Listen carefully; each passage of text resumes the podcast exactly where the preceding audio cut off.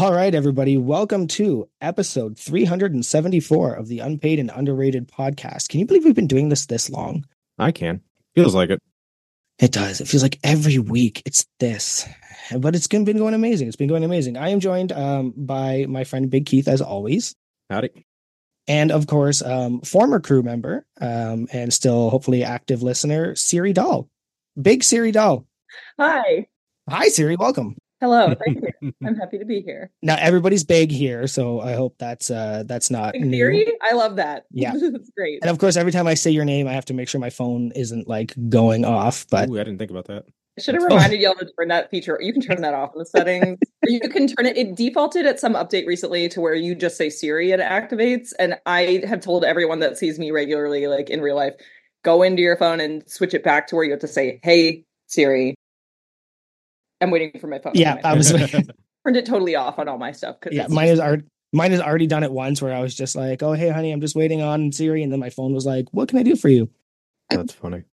All right, uh, so let's let's jump dive right in. Uh, Siri, what are you drinking? I've got a um I've got a couple beverages. I have ADHD, which means it's a requirement that I have at least three at all times. So I've got my sparkle water, liquid death convicted melon flavor. Ooh, I haven't had that one. It's fucking good. And Nice. I've got a beer that it's called Basic Becky. It's like a stout with like some wintry spices in it. It's very tasty. and I got a big jug of water because I always have a big jug of water. Gotta stay hydrated. Keith, what do you got? I've got a new one this week. It is one of those prebiotics you guys are always talking about. Uh, I'm guessing Poppi, P O P P I, Poppi brand. Yeah, I've seen it. Uh, orange. It's pretty damn good. Uh, I think it's it's it's looks like it's got a lot of fair amount of sugar in it, and I don't know. I hope it doesn't have any caffeine because I don't want to. I don't need any more uh, ad- ad- adrenaline pumping through my blood tonight. So hopefully it's just a nice sparkling water. But it tastes good. I definitely would give it a five out of five. Sugar is definitely good for the gut biome. It does. It's, So- it's very tasty. I have, as Joey? usual, Yeah, I've, I have a really good. Keith's. We're not gonna we're not gonna lie. I'm just always drinking Keith's.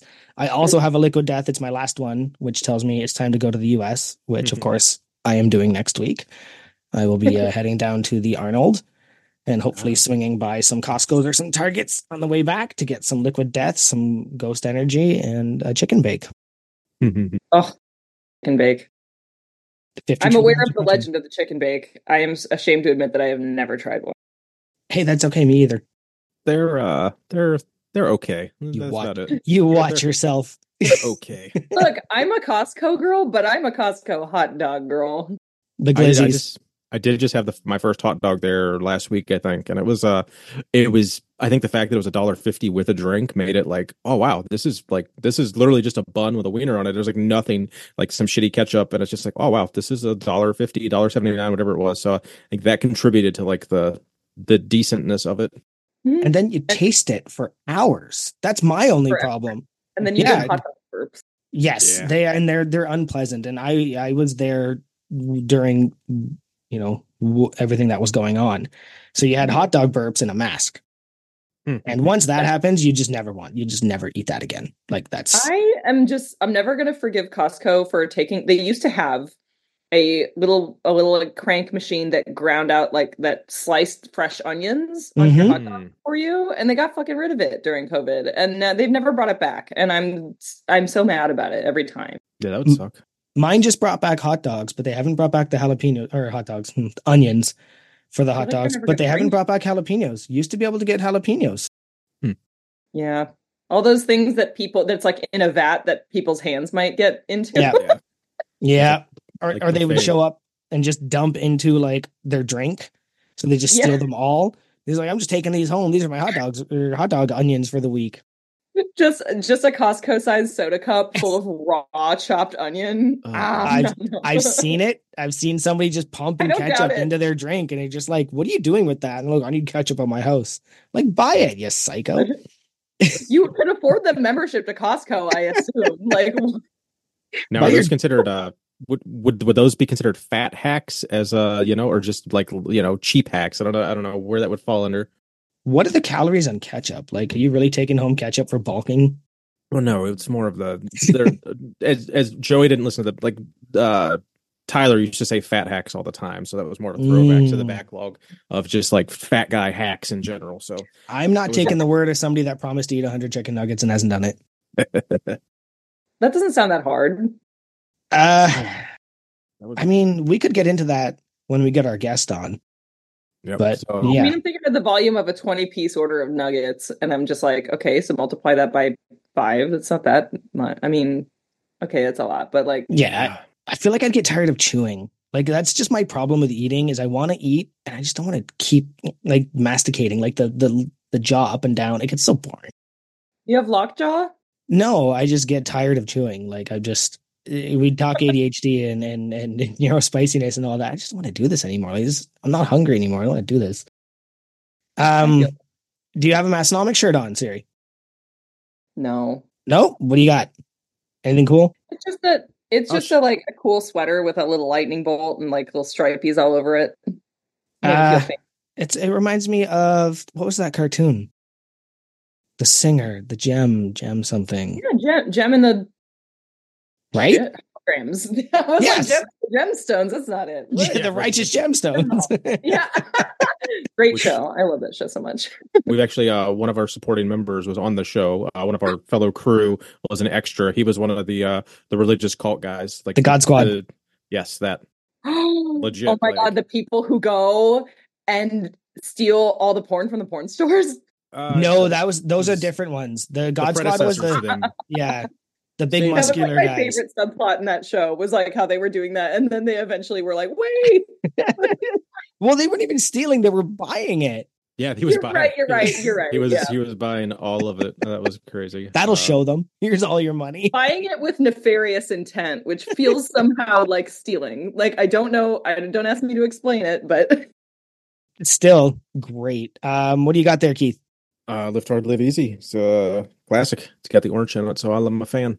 Well, I but can't wait. as I do need to start maybe trying to buy some more uh like blue and well it really is what blue and green are the only other off shirts because all my black clothes now one of uh, my white cat is just shedding on me like crazy. So like all my black shirts are fucking speckled with like white hairs. I'm like oh cool.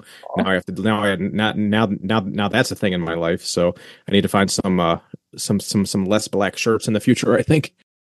Uh, I've got the powerlifter record holder one, love it Oh, which I love I really wanted to wear my 3D. with all the caveats. Yeah. they're they're, they're great I wanted to wear my um 3D printed medal from when I won my weight class, being the only one in it, because it's just like Ah. that would be perfect. My cat just entered the room. So I was like, speaking of cats, so if you hear meows in the background, it's her. nice Great. We always welcome cats and apparently children on the on this podcast. Uh, let's rate last week's episode. Uh, last week's episode with Marshall Johnson. Yeah. Uh, I so uh, Big Marshall. I was not familiar with him before. Uh, I think he, he's uh you know Big Big Dave's coach. Uh, been a you know a, a, a pretty famous powerlifter in his own right. Big big geared powerlifter. Uh, who's you know gone through a lot of injury uh adversary lately. And I uh, really stuck out to me the most was he has like a essentially a five year plan to get back into the sport or at least to get back to some numbers that he's happy with and like he's I think he's at the end of year one right now because he has to like literally build back up because he went from squatting eight nine hundred whatever like you know whatever a multiply guy's put on his back probably close to a thousand pounds to like getting under the bar with 135 and trying to do it pain free so the fact that he's kept like harkening back to like i have a five year plan like this is what i have to do like as someone like me that's ocd about planning and stuff like i could really re- relate to that and it resonated a lot so for that uh go ahead and give it a five Massenomics gym ipod touches for uh marshall johnson's episode last week Big Siri, how about you? I would give it five Massenomics gym iPod touches as well. All right. Sure. All right. I uh, definitely enjoyed hearing Tanner be sick during a podcast because I've been sick during almost all of our podcasts, uh, having a small child in the house who is a germ factory. Uh, so that was interesting. There was a couple times where I was like yelling at like my like at my dashboard because I listened to it while I'm driving that I was just like, I wanted to answer that question. I know that. Um, and then of course, as soon as I pulled over, I forgot completely about what I was mad about or what I wanted to contribute. So for that, we're gonna go five Massenomics iPod touches. Nice. Uh, do you have a? I, I'm sure the answer is no, but did you have a chance to watch any of the YouTube videos we missed last week's and one that hit today? Uh, the screen I am looking at right now is the first screen I have looked at since I left work. so, All right, so uh, I'll I'll touch base on them briefly because I'm sure they're the only one that watched it. So last week was the uh, the the deep dish comparison where Tanner and Tommy looked at the uh, all the different deep dishes and kind of just really focused on the York deep dishes. So obviously, love that as um uh, you know probably one of the only other crew that actually has a pair. Might be a couple other ones out there. I'm not sure, but uh, and then this week's episode that came out today was uh, the Tanner and Tommy training log, which was kind of cool. It was actually, I think, it might have been one of their longest YouTube videos that wasn't a podcast. It was like a, a legit 30 minutes. Uh, so it was just, you know, Tommy actually trained at Masonic Gym for the first time in like a year since moving to Sioux Falls. Uh, so it was just it was it was it was it was good. It was entertaining. It was cool to see him. I think my favorite part was when uh, Tanner was basically like, "Well, gotta go," and just kind of like left with like five minutes. Like, and then like Tommy just kind of finished up the video for the last five minutes, and uh, I got a kick out of that. Uh, and uh, yeah, so enjoyed both those videos, and uh, keep on pushing them out, boys. There's a cat. There's a cat. There is a cat. There's a very cute black cat on Siri's screen. He's hitting the needy time of her evening. I think she just I- got fed. Well, and so she's like, well, it's now it's time for snuggles. I don't care what you're doing. It is time. Do you like Okay. her bow tie? Oh, oh wow, yeah. I'm surprised. I don't think mine would let that happen. Uh, mine would be in here right now, but I'd try to keep the door shut just because if I don't, like, the my voice will carry more in throughout the house. So I try to like segregate myself. But uh, yeah, the couple times I have recorded with the, the door open, they're they're literally all over me and trying to climb on the laptop. It's uh very distracting. I try to keep the door shut, but uh, she will literally come and knock on the door. and Ah, yeah. doors shut, 'cause Then she makes a shit ton of background noise. So I just like I leave it open. I let her come sit. She's she's well behaved. You know, she'll get tired of me and leave in like five minutes. As cats do. Yeah. Thank thank you for giving me what I wanted. Now I'm leaving. hmm Um let's let's chat uh, very briefly about Jake. Yep. Uh, so supporting member adjacent, uh, Big Jake C. It's uh, Jake the dog. He is a, a member of the Minnesota Department of Lifter Safety. Uh, so that was the crew that was out there at the Lift Hard, Live Easy. I don't believe he was there last year, but he is planning on being there this year. Uh, he actually just started his uh, another round of chemo for an ongoing cancer issue he's been battling for you know a while now. So there's a we're gonna have Nate go ahead and put a link to his GoFundMe in there. So anyone that wants to uh, support a crew adjacent and uh, you know fellow powerlifter and supporter, uh, man that'll be sp- uh, spotting and loading at the Lift Hard Live Easy. Let's go uh, show him some show him some uh, Massenomic support. Woo. Yeah, link, link in Bio, link hopefully. below. link in bio. Link in bio. We can't say that. Um podcast bio. Yeah, link in show notes. Nate, link in show notes. if not, Uh, DM one of us directly. And of course, last general topic before we uh before we jump into our guest is we are finally on YouTube. Absolutely. It only took 347 episodes, but we are finally on YouTube. Um, of course, it's not us. Like we don't have the videos up yet. I'm sure at some point we're gonna get there. Maybe. Um, you know, so you know, Siri um did some makeup and dressed up, and we all look like fat chuds because we're not going to be uploading this video until we need to. Yeah, I don't know that I want to do the, our faces out there because it would be. It's just that much more. Like I- you can't just get distracted and look at your phone because then you're the asshole looking at your phone like on YouTube while the other people are talking. I don't know. I just uh I would feel so self conscious to like always have to like be on video. or like One when my first- kid runs in and I'm just like ah, like diving out of here off of it, but it happened. I I've watched some podcasts before where people do like the indirect camera and it just it because they they make it the to where you're Twitch streamer just- thing where it's- it they're like just- this the whole time. It's so weird to me. I don't like it. Like it, it takes me to where like I'm not like I don't want to watch it. Like it takes me out of it. Like I, some people do it just because it's like you know they make it to where they're not self conscious. I guess because they're not directly like looking at their boogers or something. But like I don't know. There's just something about the side profile. Like I can't relate to that, and I'm like I'm not going to give you my attention. I guess I don't know. But I have like a few friends that do that like regularly on their you know episodes of stuff. I'm just like it doesn't. It's just weird, especially when you're on a Zoom call because like I want to look at you and have the Zoom call and be personable. kind of the Okay. point, yeah. Yeah, and when like all you can see is this, it's like it's it's very strange to me. But I don't know.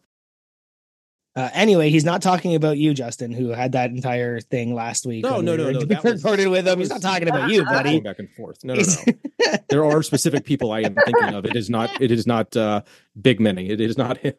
oh, that's great. It's not Big Mini. It really isn't. All right. Um, big shout out to our only paid sponsor who actually sponsors everything that we do, uh, Massenomics. They are a uh, veteran owned company. Um, when you purchase from them, you are supporting a veteran supported business. Uh, they do their own designs. They don't steal their designs from other people. Um, and you know, they, uh, they, they really support us in the greatest way, even personally. Um, this is going to launch the week of the Arnold, right? Mm, yeah, well, the Arnold starts next Friday. The Arnold starts like the 29th or something, right? So this will Yeah, come out so this will like, come the out on Tuesday. sixth or something. So yeah, Yeah, so like just a way that they they support us is uh Tanner messaged me and he's got me an expo pass. So Nice. like I get to show up as a vendor just because of what they do to support our podcast. So again, uh, you want to be a part of this, part of this podcast, everything we're doing here, listen in, join the crew, uh, massenomics.com slash join. Don't buy from any companies that are ripping off Massenomics because there's apparently more than three right now. Oh my god. Yeah Shame. it's kind of crazy um like and we've been harassing them all to death except me i don't say anything i get blocked by proxy which is kind of funny to me because that just means like i'm kind of known Yeah, they're like that's a token of pride.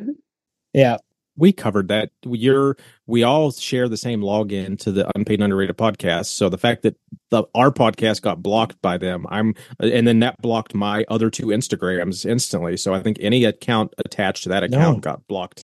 uh, is that how it is I would assume. I thought we talked about that like last week. no i don't think we did i thought No, i thought they 'cause- were just like they went to the No, no, unpaid no, underrated and was like block everybody involved because I never said anything to them from my personal page or my Mm. gym page, and they're both blocked because I'm synced between unpaid and underrated Keith Honeycutt and the No Whine Cellar. So, that makes sense and I'm going to assuming Joey Mleczko got blocked too, and, and I'm sure Nate got blocked immediately as well. yeah nate sucks Well, yeah, I mean, he did. He did monopolize the entire fucking podcast last week. I, I, I swear, I don't think I got to ask Joey a single question last week. Uh, oh we interviewed another guy named joey there was just too many joeys last Yeah. week I saw that and I was like, at first I was like, wait, what? I was like, are you just interviewing yourself? Not this time, but I'm sure that's going to come up someday. Just like when we run out of bits, we don't have any bits. Everything we do is you know organic and original. everything is organic and off the cuff. Yeah, everything we is have, we, improv. have, we have no reoccurring segments.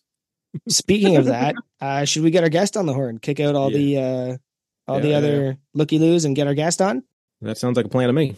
Yeah, all right, uh, Big Siri, is that you? Oh, hey, yeah, that's me. Hi, I'm Big Siri. Hi, welcome. You are live on Unpaid and Underrated, the uh, the podcast about nothing. That's about the podcast about nothing. I love to be here. Thank you for inviting me. Glad to have you. Now, uh, some of you are probably wondering. Um, Siri is not currently crew, but Siri was at some point in our Discord crew.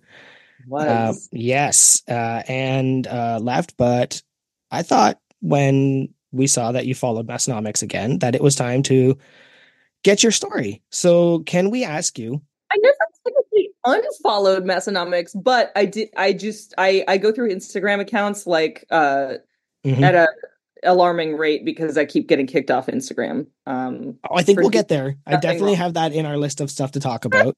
yeah. um, but I would want to hear your origin story about what brought you to Massenomics, what got you to join crew, and uh, and and that whole background. Um, I mean, I think I, I don't remember when I first heard of Massenomics. I think it was just in the ether because once I started getting seriously into powerlifting, and really it was probably at the point that I joined a a really like strength sports heavy gym, and I just I it was just like a thing that my brain like absorbed via osmosis, probably from seeing enough dudes around wearing Massenomics shirts. Uh, yeah, and then and so I, I I know at some point I just was like, "What is that?" And I googled it, and I was like, "That's fucking cool."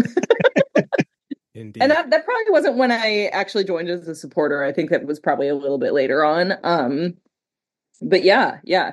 And the reason the reason that I let my membership go is because I had some injuries. Like uh, it's like November of last year, and I just basically couldn't lift at all. And like any lifting related content coming into my feed it, or being presented to me in any way was just like making me depressed about not being able to do anything.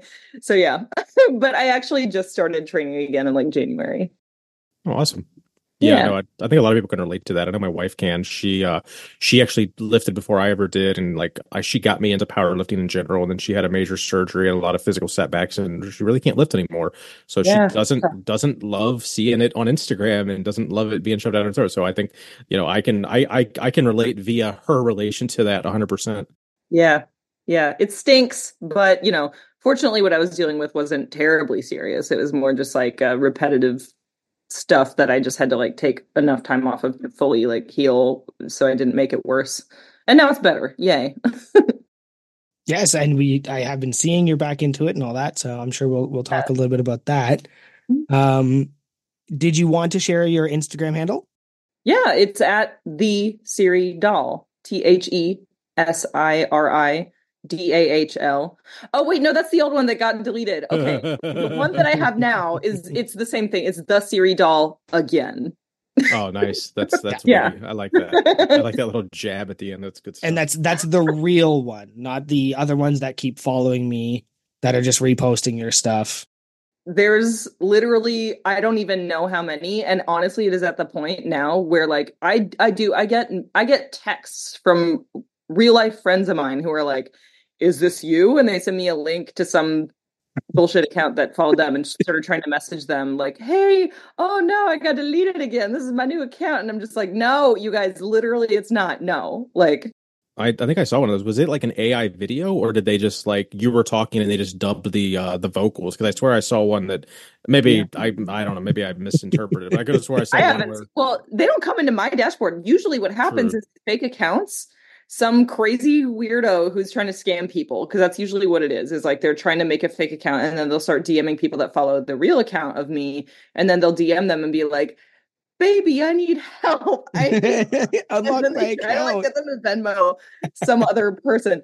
So like, but they're smart enough usually to block me Mhm. like a real person. So like there's no way that I would ever know that these accounts exist unless I just go out of my way like spending time searching for them um or you know if someone personally lets me know but even when that happens and I report it as like an imposter account Instagram 99% of the time reviews it and then they're like we found there's no issue here. Mhm. So I just kind of ha- have to give up. Like I can't spend all my time trying to play them with these dudes that's Yeah. very frustrating. but yeah yeah if it's anything other than the Siri Dahl again or my like my alter ego like account is praise be siri those are the only two that i have. So if there's other ones they're fake. Okay, so you guys heard it here. Praise be Siri is a real account. I did ask uh, because I saw it and went, "No way." it's real in the sense this is what you asked joey. I was like it's real in the sense that i'm the one running it. How real the rest of what's going on in that account is is i'm not going to say what i believe. I will let people figure it out for themselves That's a silly goose time. yeah, that is uh we we we do our best to steer clear of any religion or political talk, even though sometimes I, in, I I inadvertently bring up politics and don't realize it until I'm called on it. But uh, yeah, that's we're definitely not here to talk about. I don't give a flying fuck about anyone's religious or political beliefs. And I politics probably- of lifting though Yes, yes. Jesus Christ, that's that's, every, eh, that's that's we go on about that forever. Everybody's got an opinion about something and thinks they know more than the other person. It's crazy. yeah Um. All right. So two more things that we always ask everybody, uh, and you again don't have to answer this one. Where do you come from? You don't have to tell me where you are now, but like, like, where do i come from like well like I'm Canadian. one day about I'm in 35 Ontario. years ago what 35 plus 35 years plus nine wait no my birthday is 35 trying to do math okay 35 and some odd years ago my parents Submasters. That's that's that's that's good. had a enough. great time with each other and that's where I get, i'm being such a smart ass all right seriously I, w- i'm f- originally from minneapolis Oh, cool. Ah, that's, Minnesota. that's what i consider home the home the mothership the motherland for me but i haven't lived there since i was like 12 so people find out i'm from minneapolis and they'll ask me like oh blah blah blah blah and i'm like dude i don't know i haven't lived there since 1999 like yeah, but I hard. consider it my hometown because all the other places I've lived have been so culturally different in a way that's like totally not Midwest Mhm. that I like when I was 12, my family moved to Texas. So I grew up like in my for my early part of my life, it was like half Minnesota, half Texas. Got it. And I have never identified as a Texan. I will jokingly say sometimes that I'm I'm like I'm enough of a Texan. Like I've lived there for a while and a lot of my family's still there. I mean, I go there, like my parents are there now, so like I go there and I visit them and stuff. But I don't like I, I don't want to claim the label of Texan. I'm like, nah. we would we would refer to that as Texan adjacent. Yeah, Yes. I'm Texan adjacent. Yeah, we'll call it. that. Do you claim Midwest identity? Absolutely, yes. Yeah. Okay. And you know, being in Louisville now, I'm like, you know, there's an ongoing debate really about uh, this city and how whether it's southern or midwestern because it's honestly a solid blend of both. Southern. I'm actually And that's what I like about it. I'm flying It's- to Louisville in a couple weeks to go to a home uh, to, to home gym con. It's just the closest place to get to to Oh, get to French, to French Lick, Indiana. So Nice. I have been to French Lick for like an afternoon. It was they, yeah, there, it, there's they have a huge convention center, so that's and it's cheap enough that they can like get it at a Mhm. good cost and just you know deal. You know, it's kind of where where it has to be now until it gets enough people to actually make money. very cool. And the only reason I even asked is because everybody that listens to our podcast has a weird obsession with the Midwest and what qualifies as Midwest and what doesn't, and how do you identify? I'm- Oh my god, I'm so okay. Well, let me go on my spiel. Like I'm saying, someone who has lived both in and Texas isn't really the South. I mean, some people think of it as that, but there are probably people who haven't lived there for a long time because Texas is its own goddamn thing. But like, when it comes to the South, like I've been, I've spent enough time in like southern states, like you know, uh, probably the southern state I spent more time in than any other is like South Carolina. So I think of like that, like the way that it's like southern if you're in South Carolina is fundamentally different from Louisville specifically. And I think that's another thing is like Kentucky as a whole might be more southern, but like the city of Louisville is the northernmost like major city in the state. And it's also the biggest city in the state.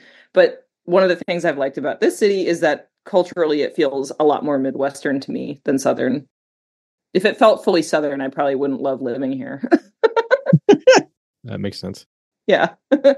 Uh, I have no opinion, and I find that every time they get into the is Ohio Midwest, is this Midwest, I just tune out and all becomes static to me because Well, half that's I'm- gonna be because you're Canadian, right? Is Like, Yeah. Ohio Midwest or is it like Heartland, which I feel like is different a little from Midwest? Like has anybody said that yet? I don't think I don't. I don't believe like that might be a, a Mm. first, maybe. Yeah, you might have just set a precedent there amongst the crew Yeah. because everybody argues whether it is yes or no, but nobody's ever said the phrase Heartland. yeah. I hope to. I can't see how think they. that in Heartland, I think of that encompasses like a lot of parts of like Indiana, Ohio, and maybe even some parts of like Western Pennsylvania. Hmm I could see which that. is not Midwest, obviously, but it shares a lot more culturally with like Ohio than it does with like the East Coast. Okay, I can't wait to see how they react to that phrase. I love geography. All right. And then the last piece that we ask every single person is there a piece of Massenomics um, merchandise, shirt, flag, anything that you wish you had got that you can't get now? oh my god, that I can't get now. Yeah, like something that's in the vault now, or just something you wish you had that even that you could get now. Like, what is the one I piece that you missed? I don't. So I don't know about ones that I've missed because I haven't kept tabs enough on like like the apparel merch stuff. But the one thing that I keep goddamn seeing, and I just every time I see it again coming through my like Instagram feed, and I'm like, why haven't I gotten one yet? Is the drink spotter. Oh, Yep. nice. Oh, you need one. You need one for It- sure. It's such a great idea. It cracks me up. Like, and to be fair, like honestly, I I if I got one, I would probably only really. I don't know that I'd remember to even bring it with me to like my local gym. But since I have a bit of a home gym, I'm like I. I just want one for the aesthetic in my home gym at this point because I have enough space. I have like win- big, wide windowsills. I usually set a drink on, Mhm. but part of me It's not safe. want the little like actually no you're right it's not safe because you Yeah. know who comes into the gym when i'm working out The cats. i have two cats yes Mhm. and and one or both of them throughout the entirety of my workout will come in and they will go into the windows I have a HomePod in the windowsill that I play my music on. Mhm. They'll come in, they'll fucking tap on the top of it because they know Turn your music off.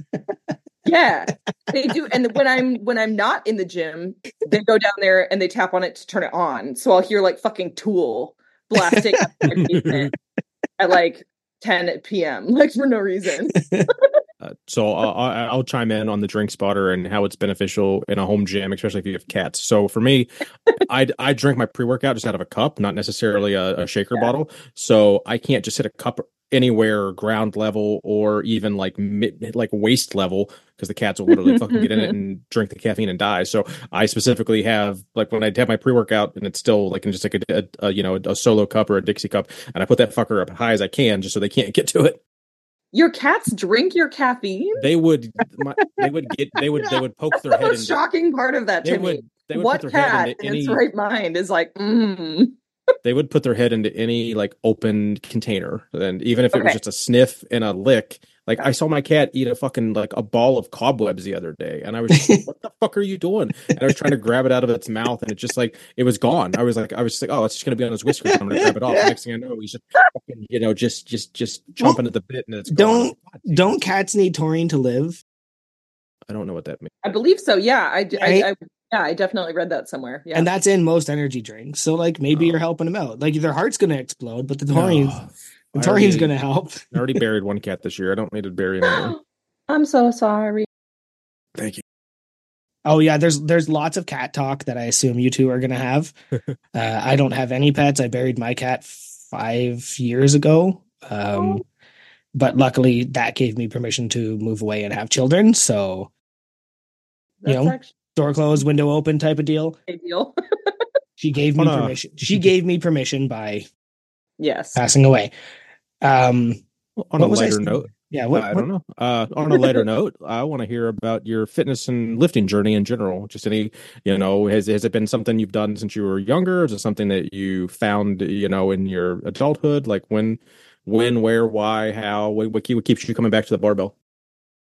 I'm definitely a late bloomer when it comes to fitness in general. Like I, I mean, I, I wasn't hmm, when I was growing up. Like I was not encouraged. My I didn't come from a family of like athletic people at all. Like my I, I'm my family's all completely Scandinavian. I'm like Swedish and Danish and Norwegian, and we're all like big stocky people. But like my my dad's a musician. My mom was like a corporate like professional person. And um there was never an emphasis on like playing sports or doing i mean i mean there was an emphasis on like being healthy but it wasn't about like there i didn't play competitive sports growing up or anything. And i didn't want i don't know something about like team sports freaked me out when i was a kid. I felt like i don't want the responsibility of all these people relying on me. Mhm. um but around the time that i was in like fourth grade i just i like begged my mom to enroll me in karate classes. So that was the that was the only thing i did growing up as a kid. I did karate from like fourth grade up until like 11th grade. And i got two i have two brown belts in different kinds of martial arts that i got in that amount of time. And so i really loved that growing up but i dropped out of karate stuff when I was right before my senior year of high school. And it was only because I was like hitting that stage where like your friends are getting driver's licenses and everyone's getting more independence. And I was like, oh my God, every time I'm invited to go do something cool, I have fucking karate. so I quit. Just I also realized like this isn't gonna be a thing I do for my whole life. Like um and yeah, after that I had like there was zero fitness anything in my life for a very long time um because i just didn't feel like i loved martial arts but i didn't ever find a love for any other kind of physical activity outside of that except maybe some yoga here and there you know? I had a yoga phase for sure. I think everyone did in the mid 2000s um and so when i started getting into lifting it was around like 2013 or 2014 was when I when well not when I got into lifting back then. 2013 2014 was when I started honestly like giving a shit about physical fitness again. Uh, and so that by then I was like 23 24 years old.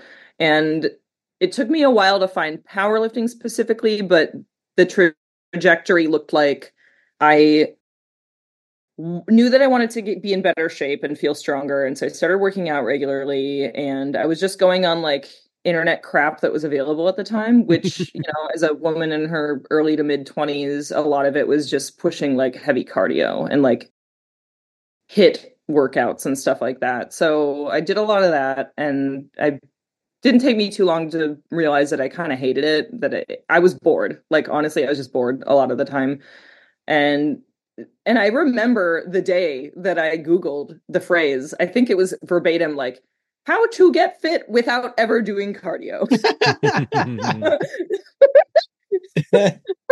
and it was and the, and, and the internet was like strength training. And I was like, "Oh, well shit. I could have i should i feel like my brain should have like put this together but it didn't on its own. So thank you internet.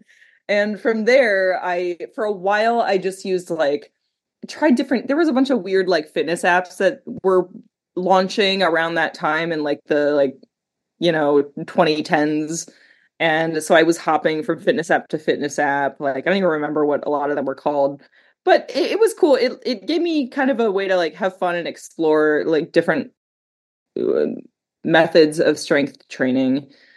Um, but I still wasn't serious about it. And then when I finally started to get a little more serious, was probably like twenty. I want to think it was like 2016 or something. I joined a Reddit group that was just women who are into like strength training someone I don't even remember a friend of mine recommended it to me and so I joined this Reddit group and then that started me on the and then I learned about like different like powerlifting programming things and I was still at that point completely winging it like doing it on my own like I was just using whatever internet resources I could find to like try to figure out how to learn to lift and I would make take I would film myself doing like a squat and then I would post it in this like Reddit. At that time, it had converted to like mostly a Facebook group. So like post a video and like ask for feedback.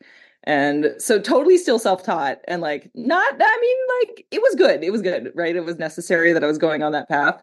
Um, but I still at this point had never like formally been to a real like lifting gym or had a coach or anything like that.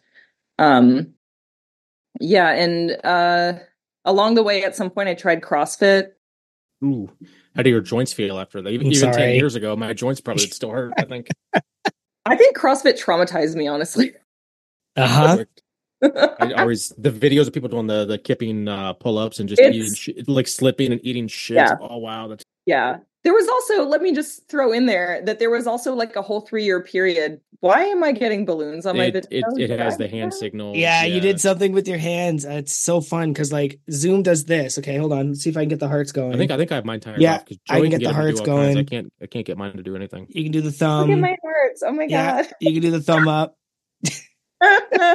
ridiculous. It is. God, where where was I? Um uh, CrossFit was traumatizing. Yeah, CrossFit was terrible. It was traumatizing. Um, yeah, I there was a whole chunk somewhere in the middle there for like three years. I played on a rugby team. Oh yeah. Um, like, so on a women's rugby team, and that was great. Like the only time in my life that I've ever played a team sport. And I was actually really bad at rugby, but it was a lot of fun, and I like I learned a lot. It was good and I enjoyed a lot of our off-season training was specifically strength training, so that encouraged me more. Um, but really, the thing that really, really, really changed my interests and like solidified them being specifically in powerlifting was uh, when I moved and then joined a different gym that was just I only chose this gym because it was like the closest one to where I lived after I moved, and it ended up being like a fucking amazing like gym for powerlifting. They had a little like powerlifting like group training thing a couple times a week. So I started going to that, like being pretty casual about it at first, but I took to it very quickly. And like at this point, I'd already had enough years. I'd already had like probably four years of um self taught like exploring the big three lifts. So getting into that powerlifting like group training thing was a big deal. And so that even like within six months, I think of joining that, I did my first competition. Um, awesome. And yeah, I had really amazing gains too in that first year. Um, so I trained there, and then I want to say it was like two, three years ago is when I got. I felt serious enough about it that I just hired like a private coach, um, which is like distance coaching. But yeah, and I was with him for two years. Then I, when I took a step back from everything, you know, I didn't have a coach anymore for a bit, and then I started back up with with my coach this January. Uh, so yeah, it's been a, it's been a wild journey, like, but a lot of fun. Yeah, That- It- that's it- cool that you. oh, It's pretty similar to mine, actually. Um, I somebody invited me to do a obstacle course, so we joined a gym to go like, how do we get ready for this obstacle course? And they Yeah. had me doing like the suicide bike and HIIT intervals, and and I was just like, I hate this like so very much. Yeah. And then I brought in my friend Big Steve and I said, Can you show me how to deadlift? I see people doing it online. I want to do it. And yeah, it just triggered something. And then, yeah, now here we are powerlifting and I'm on a podcast about powerlifting. like, I love just, that. it's that trajectory that went up that way. Um, so I so wouldn't say we're a podcast about powerlifting, but maybe. are you sure? I, when my though I think I told it before, my, my one buddy listened to a couple of our episodes and he was like his response was, You really don't talk about lifting a lot, do you? and I was like, Yeah, until you're like really into like what who we are and what we what we do here. You're this isn't the podcast for you, but listen, listen to the Massenomics podcast first. If you love that, then come over here. yeah, don't don't come over here expecting information on how to get strong, stay strong, and use your strength. We're not giving you that here. Um, do you want to talk? Around that. Do you want to talk to your PRs? Do you want to talk to your numbers? Uh, yeah, maybe I what, what are remember the them. needs? They were years ago. Um, I don't have them, but I, I know you have competed. We won't get into when or where, Yeah. but I can I Mm. can ballpark it. Actually, I mean, like We have them in KG somewhere. they're not great. I mean, I've never been, and I know it's not. It's it's. I'm only really competing against myself, and that that's the other thing is like even when I have competed, it's never been like.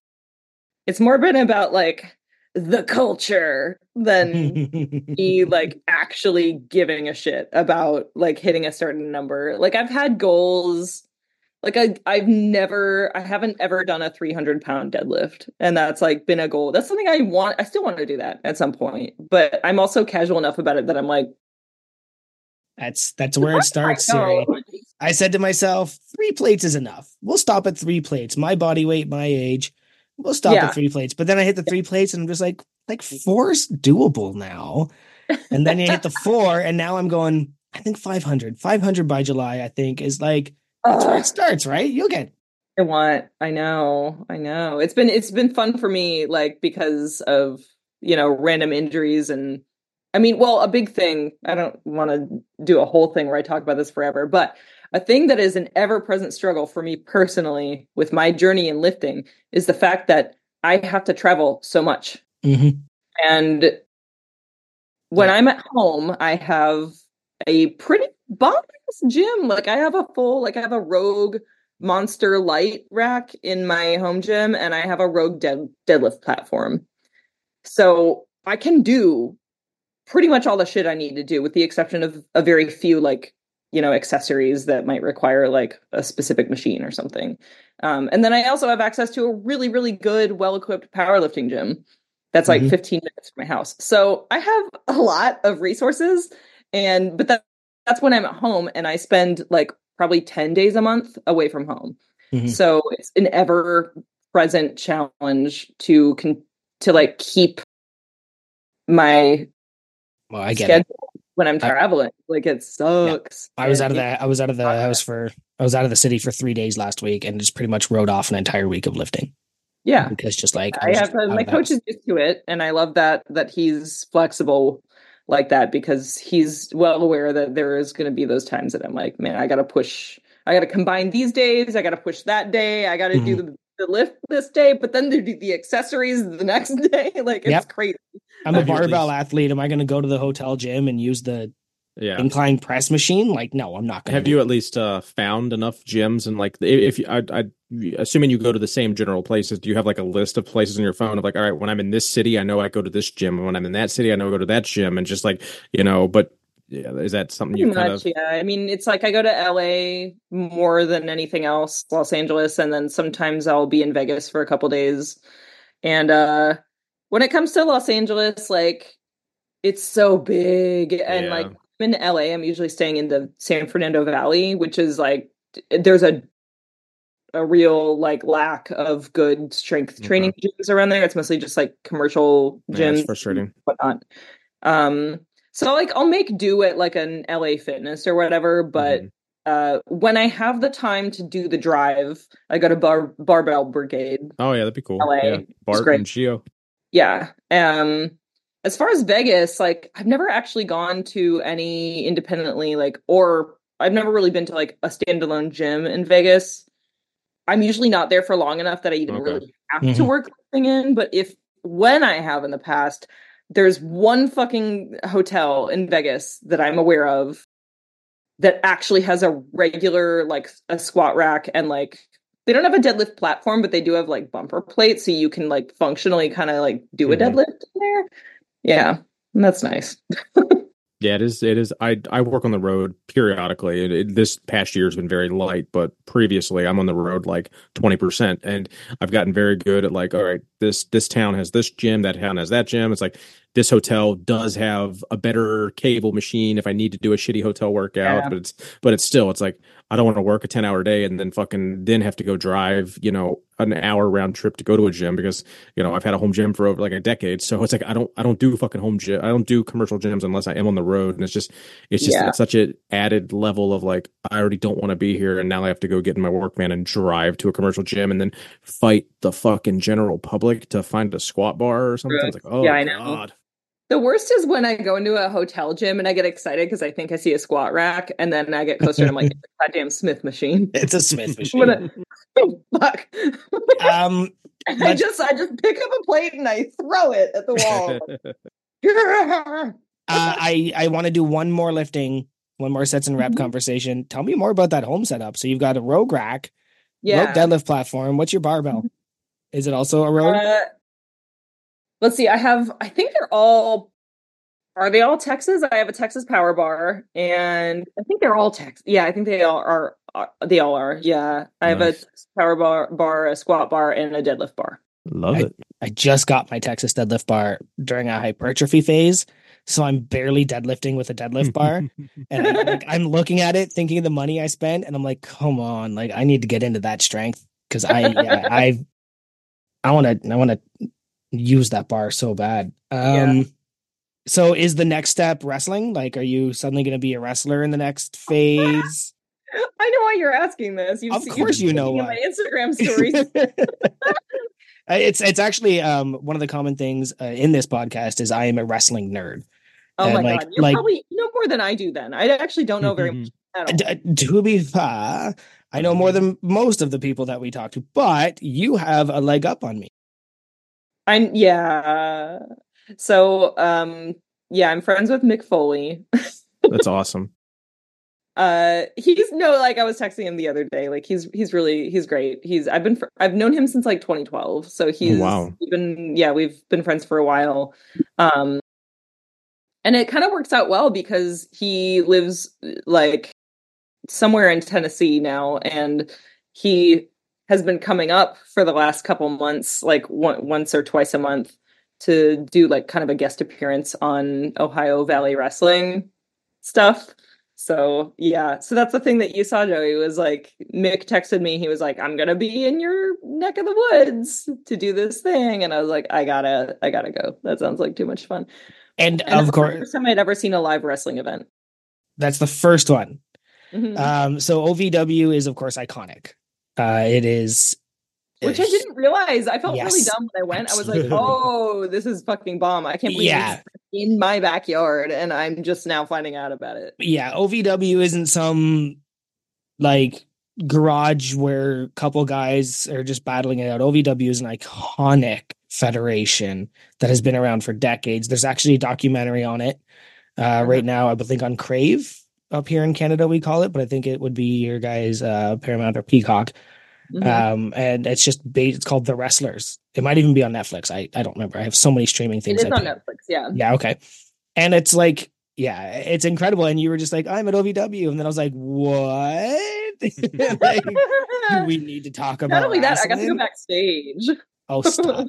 like, just Yeah, yeah. I got to go backstage, and it was very funny because I went backstage like pretty early on in the first. I've been to I went I've been to two of their recordings now, but like the, this was the first one that I went to where I went backstage, and because it was just because like Mick was back there, and he there was there's a long explanation. He like it took him like forever to drive up because the weather was really bad and so he was like gonna have to get going and he was like oh just come backstage and like we'll have we'll actually be able to talk so i went back there and i didn't this is before the show had really fully like gotten it was like 45 minutes in so there's still quite a bit of time like several matches left so most of the guys that were hanging out backstage i was like i have no idea who you are i have never watched you Did they know who you were? what was that Did any of them know who? Did you like? Did they recognize you at all? Uh, maybe. I don't know. Like, there's a thing where when people recognize me, they rarely ever say that they do, and That's- I get why. Okay, I can you see that. But but it's like there's kind of a game that that happens where I, it's like there's a look, and I'm like, is this a look of recognition or is this a look of like hello? And I so I'm just like I leave it up to them because I'm like I'm not gonna be the one who like brings this up. Like you can, if you're a fan, then you can come say that to me. And I, that's not weird. do you- to me. do you know Like, me? I know what I do. Like we don't need to make it weird. Um, but yeah, no, there was Mick actually. This is very funny to me. He told me that after I left, because we chatted backstage for like ten minutes, and then I went back into the into the you know the stands to go take my Watch. seat back. Yeah, and to go watch. And he said that one of the wrestlers, and I'm not going to say who. I honestly don't even remember who it was. Um, like I don't remember. There was like four or five guys that were like bigger dudes in OVW who came back and like said hi. So I'm like, I don't even remember who it was specifically, but Mick said that like I, you know, I shook hands with several of them and we chatted for a minute and then they would like go wander away. Um, but Mick said that like one of the guys after I left turned to him and was like, who was she? And he was like, oh, that's my friend Siri. And the guy was like, she's a star. Aw. And that that cracked me up because I was like, I don't know that. I'm pretty sure that that person has no idea what my day job is. So but also not wrong. Also not I wrong. guess not. Yeah, yeah. I'm like, I don't know. I'm, I am a star. hair flip. Can't people can't see the video? Hair flip. I know. I gotta say, hair flip. Uh, DT to- Cole. You to elaborate things. that on no I, well this is I was, it's kind of related like uh it's a very curious question like that's pretty cool you're friends with mick foley so like having mick foley in your phone book that's very interesting uh to top to try to top that is there anyone you would consider more generally famous than mick foley in your phone book you don't have Oh. to share if there Not that I necessarily want to share. no no like, that- that's fine that's fine you like don't have the- to I mean, there's just- definitely household names in there, but like, like, hold on. Let me. You don't I, I don't want to put you on the spot and That's a, yeah, that's a weird with. question. I just thought it was like I some I think it's cool. Like like if if you're friends with Mick Foley, like who else are you friends with? That's pretty fucking cool.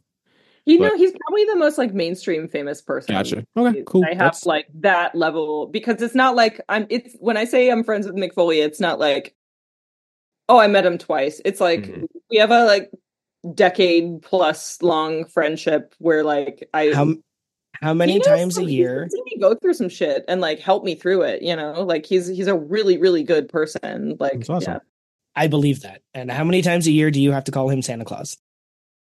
I will call him Santa whenever he wants. Like he Um, literally, he's actual Santa. To He me. is, and he's obsessed with Santa Claus. I've seen it on his reality TV shows. Utterly obsessed with Santa Claus and Christmas.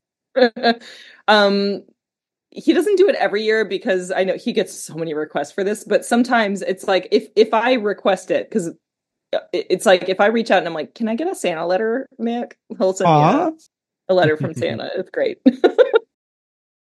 Uh, we have a lot of cat questions, and Yeah. Keith Oh, being the please. cat I'll person. get into a couple of them. Uh, okay, so just off the top of your head, without really thinking about it too hard, how many names for your cats can you just ramble off? Okay, so Georgia is her full name is Georgia Banks, but she's also George. I mean, she's just Georgia. She's George. She's bonk, chonk, strong chonk, chocolate chip, baby. Like, there's, I know that there's a lot more as well. but those are probably the big ones. Those are the most commonly used ones. And then for my other cat, his name is Lenny Beans. So there's he has actually more because he gets. Here's the thing: Georgia was the first cat I had, and I had her on her own for a year before I got Lenny. So when I got Lenny, Georgia immediately started acting up because she was like, has the I'm not an only child anymore syndrome. And so Lenny now gets he gets affect like extra affection from me in ways that Georgia doesn't get. Mm-hmm. I feel guilty all the time that he that I'm like not giving him enough, that I'm neglecting him because Georgia demands so much fucking affection from me. So Lenny gets more nicknames and he also gets more songs. The songs uh, are important. The songs are important. Yeah. Yeah. Every song like, when I had a cat, every song ever was about my cat. Like you would just somehow yes. turn every song ever you'd be listening to it, then you would sing it about the cat. Exactly. Mm-hmm. So like Georgia has like two songs, but Lenny has like literally infinite. It's also just easier because everything rhymes with bean. yeah. Yep. But yep. Lenny's like Lenny Beans, Beanie Baby, Bean, Beanard Weenard, Lenny Benny, Leonardo da Vinci. um, God, That's I know so there's many. more that I'm not remembering off the top of my head, but let's it gives you an idea. Like that's crazy. Yeah. So you you exceed the the typical two or three variations that I think yeah. I well at least I don't know what uh, most people use. I I think all my cats have all you know like definitely sub five. I don't know that I've had more than five that I would regularly use. So, yeah, and they know uh, every one of them too, oh, which is amazing. yeah, I've never had a cat that responded very well to his name because they're just like, nope, I'm not going to listen to you. My my wife, they'll listen to my wife. They don't listen to me. Uh, is there a uh we were asked to have you explain the talk uh, as a cat related segment. If that's something. oh my god, the t- this is something you got from Sam, isn't it? Oh my god. Sam and I were roommates for a couple years, so he knows, and he was there uh, when we yeah we were roommates at the time that I adopted Lenny, and so he was like Lenny's original papa, mm. as as I would describe it. But okay, so the talk is a thing that I do with at least one cat on a daily basis. And it is where uh, I know this is an audio podcast, but um, in case there's ever a video component that comes, I'm just gonna like mime what I do. So I get a cat, and I'll be sitting. I can take a video. Yeah. And then after this comes out, when it's released, who well, our guest the, is. The video goes to the iCloud, so you can. oh yeah, you can just do this later. Yeah, we'll do it live. Screen grab it. Screen grab it from. All right, do it live. We'll do it live. As heard on the Unpaid Underrated podcast. Originally. So I get a cat, right? I put him in my lap, back like like belly up, facing me, and I hold them. I and both, by the way, both my cats are very docile. Like they're used to being handled because I'm a needy cat woman. so they're they totally are like game for me to grab them whenever I want to snuggle. So they don't fight me on it. I just I grab them and I put them belly up. I lay them in my lap, facing up, and then we're face to face. And I hold their little hands in my little hands. I look into their eyes very deeply, and we have about a five minute chat about how they're the best chonker in the whole world, and I love them so much. so perfect and furry and wonderful. And you're never allowed to leave me. You're an indoor cat only. You are not allowed to go outside because it is dangerous and you will get hurt or lost, and I can't handle that. And also, remember when I adopted you and I was 30 years old?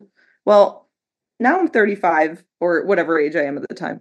And that means that you still have several years in our bargain together to fulfill because you're both required to live until I'm at least 50 years old. That's the deal that we made. Oh, 20 wow. years of cat life. Uh, yeah, and I and I give them the spiel and I let them know that they're beautiful and perfect and that I will brush them and take care of them and snuggle them as much as they need. And they get all the foods and all the exercises and all the laser pointing and cat dancing toys that they want. And then, you know, it's like after like three to five minutes, they get really like, eh, and then I let them go. And that's the talk. I love it. I do that literally every day with at least one, if not both of my cats. It's am I crazy? Yes. But also like I when I adopted my first cat, it was at a very, very dark point in my life. And I often do think of it as like she kind of saved me in some ways. So it's like it sounds really like over dramatic and, and wild, but like it's they're really important to me. Like Yeah, and I I, don't. kind of sorry, go ahead. I was gonna say, I, I- not to us. Uh, we get it. The, my Oh, cat, yeah, yeah, we get it. yeah. We Yeah. get it. Oh, I'm so glad you get it. Yeah. Absolutely. And even though I know like making them promise me to stay alive for a minimum of 20 years is a little outlandish. Like I realize that that's not Yeah. maybe that's realistic. But I feel like if I just say it enough, it's more likely to happen. It'll So manifest. yeah, yeah, I'm manifesting it essentially. like I'm not even promising 20 years to my wife and children.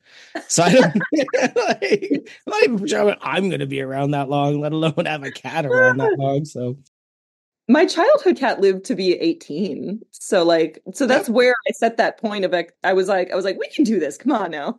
yeah, I put I yeah, mine was about 1920, I think. We actually don't know her full age when it was time for for that. So yeah. Uh, um, well, go ahead. to, to harken back, you just mentioned your childhood. Uh, one uh, story I'd uh, we were was brought to our attention about your childhood is uh, you had a uh, a brief stint where you were a little uh, enthralled with vacuums. Is is is that accurate? Is there a story there? Is Oh my god. This is actually our favorite part of the podcast when we get something from like a child Yep. friend or a family member and it literally makes the guest either like yeah we mild embarrassment but just funny like this is this, this is the funny aspect of it Yeah, and no, uh, this is a good one. You guys got a really uh, good shit here because this is some shit that no one on the entire internet follows me would ever like have known about. Because I don't. It's not like why would I bring this up? This is weird. And then and then they're gonna listen to this podcast. They're gonna hear all of your incredible stories and then listen to another one of our podcasts and go, Who are these fucking idiots? yeah like, we're gonna oh, it's gonna be the podcast best. now. Yeah, unfollowed. we're gonna get a huge spike in listeners for this episode we're gonna go back down to 200 the week after oh my Please god. I, so, I don't know where the vacuum thing came. I don't know where it came from, but I I know I know who you got that from, and I know that it's because I remember having a conversation fairly recently with this person where I was talk. I was basically I was talking about it like I was having a moment where I was like, how the fuck did I not get diagnosed with any neurodivergent thing as a child? Like I was thinking back on like me, I specifically have this memory of me in like seventh and eighth grade where I one of the chores I was assigned by my mom was to vacuum. And originally I was like, oh, that sounds like laborious. Like the vacuum's heavy. I don't want to have to cart it around the house, like and and like do all this work. But I very quickly figured out that I fucking loved vacuuming. Like it became like a weird, like a truly a very weird and specific obsession in the way that like I used to actually be able to Google this and still find it. Um, but at some point the they erased their like archives. But I had a live journal in like seventh and eighth grade. And I used to be able to Google because I remembered my old live journal username. And I for uh, up until pretty recently, I could Google my old live journal username and still find this old post from like the year 2001 about me writing several paragraphs about how much I loved vacuuming. And it was like fucking poetic, like an ode to vacuuming, and specifically Arm and Hammer, the baking soda company, used to make this like thing that you it's like baking soda, but like with scent in it that you sprinkle on a carpet before you vacuum. And Yep, I yep. was into it. I was so fucking obsessed with it. And to me, it's such a red flag when I think back on that time in my life that I'm like, how did my parents never go, does this child have fucking ADHD or like Oh. some neurodivergence? That I'm just like, it it I think it clearly prepared you for a lifehood of having cats the rest of your life, though, because uh, clearly you're going to Yeah. be vac- you're going to be vacuuming your house three times a week for the rest of your life if you have two cats. I do love vacuuming still. It is truly a lifelong love Okay. affair. It's so satisfying. Like, I- I'm sorry. it- but thank you. That's what I was gonna say. It's immediate satisfaction. There's dirt, is. and then you go like this, and Mhm. then there's no dirt.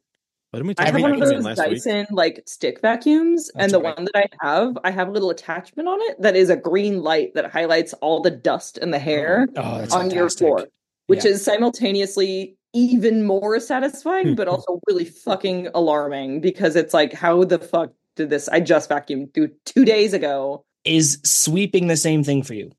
No. No, sweep. okay. Because I like sweeping because I get to move the dirt and control it and put it into a spot and then pick it up. And it's like That's it's kind of the I same idea. Vacuuming is nice because there's dirt. There's no dirt, but sweeping there's there's dirt. I get to pick up the my dirt. whole there's not carpet anywhere in my house so like Mhm. um basically i treat the like because i have this like you know the stick it's like a cordless stick vacuum so it's really easy to like move around and use so i ev- ever since I've lived in my current home i just don't sweep because there's not really it's like if i'm gonna sweep i may as well vacuum One more Uh, vacuum follow no, up. you Uh, have a point 'cause One I'm more vacuum that, follow. like I do. What is the? uh Do you have one room that's more satisfying to vacuum, and why is it the gym? ha! the gym is actually not as satisfying i wish that i could say that it were Okay. because I well, and part of it's because I put those um, you know, the like the rubber puzzle mat things. Yep. I put that all over the floor in there. Oh yeah, those those will suck to vacuum probably. and it's yeah, the vacuum lifts them sometimes. It's not too bad, but mainly it's just because of it being like a black floor, like it hides most of the Mm, okay, stuff so well that. Even with the cool green light attachment, I still don't get as much because I can't see everything that's Gotcha. getting up as much. Now, the the most satisfying room to vacuum really is probably just my own bedroom because my cats like I vacuum it the least, which is kind of gross, but like I don't know. it's also like not the part of my house that people, if I have guests over, they're not like gonna go up there, so I neglect it more. makes makes sense.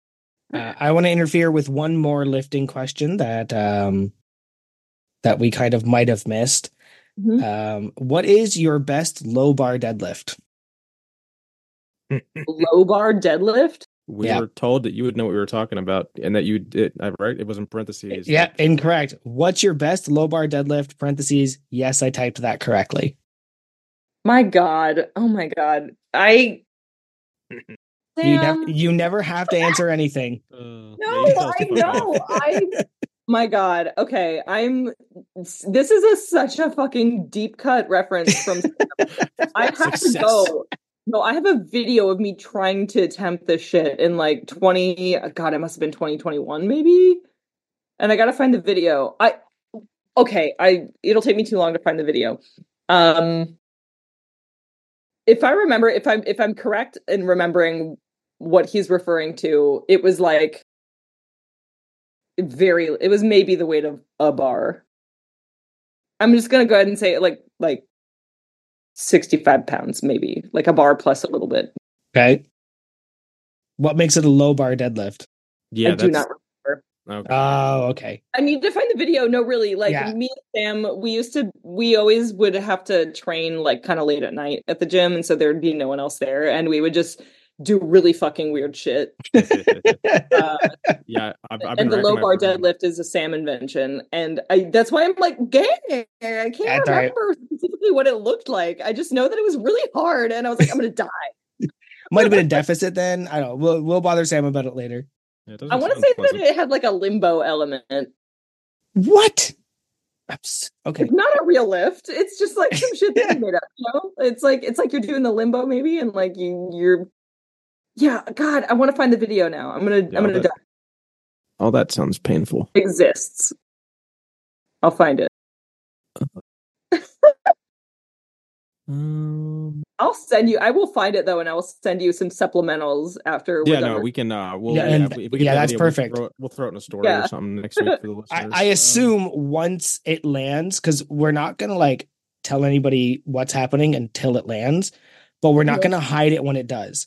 So in the past, what we've done is we've made jokes like, "Oh, there's a guest person," but literally it's just like Tanner from Massenomics jumps on for 30 seconds, and he's like, "Hey, you guys are doing great." We're like, "Hey, thanks," and then we label him the guest host yeah, that was or the guest. Um, but what we're what we've done is we've actually told nobody that you're here.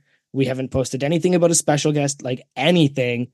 We're just gonna launch. You're here. Then all the supplemental stuff is gonna come. It's gonna be it's gonna be huge. It's gonna be hilarious. I love that. Excellent. Um, I got one thing I want to get into. So, I hear you have a uh, let's see how to word this. Basically, you essentially hate eating food at the quote unquote wrong temperature as in like you you refuse to eat cold pizza? Like yes. i think cold pizza is amazing. For me ironically there's a running bit that uh, i eat cold leftovers every day specifically cold chicken so i always get made fun of because I, I i don't have access to a microwave. I'm not going to carry this whole big fucking like usb plug-in microwave lunch pail thing. I, I share a, a tiny van with a coworker. I don't have room for all that shit. So i just have gotten accustomed to eating cold food for the last 20 years of my adult like working career essentially. So uh what is your is there just are there specific foods that are worse than others, or you just refuse to eat cold food in general?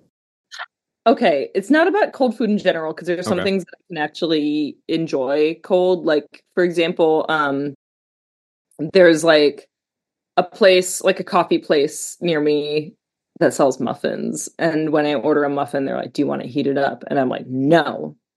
Even though a muffin is objectively better when it's fresh and hot, but mm-hmm. I like for me it's a texture thing like the muffin falls apart too much if it's hot. So i'm like i'd rather it stay in one piece and then therefore i want it cold.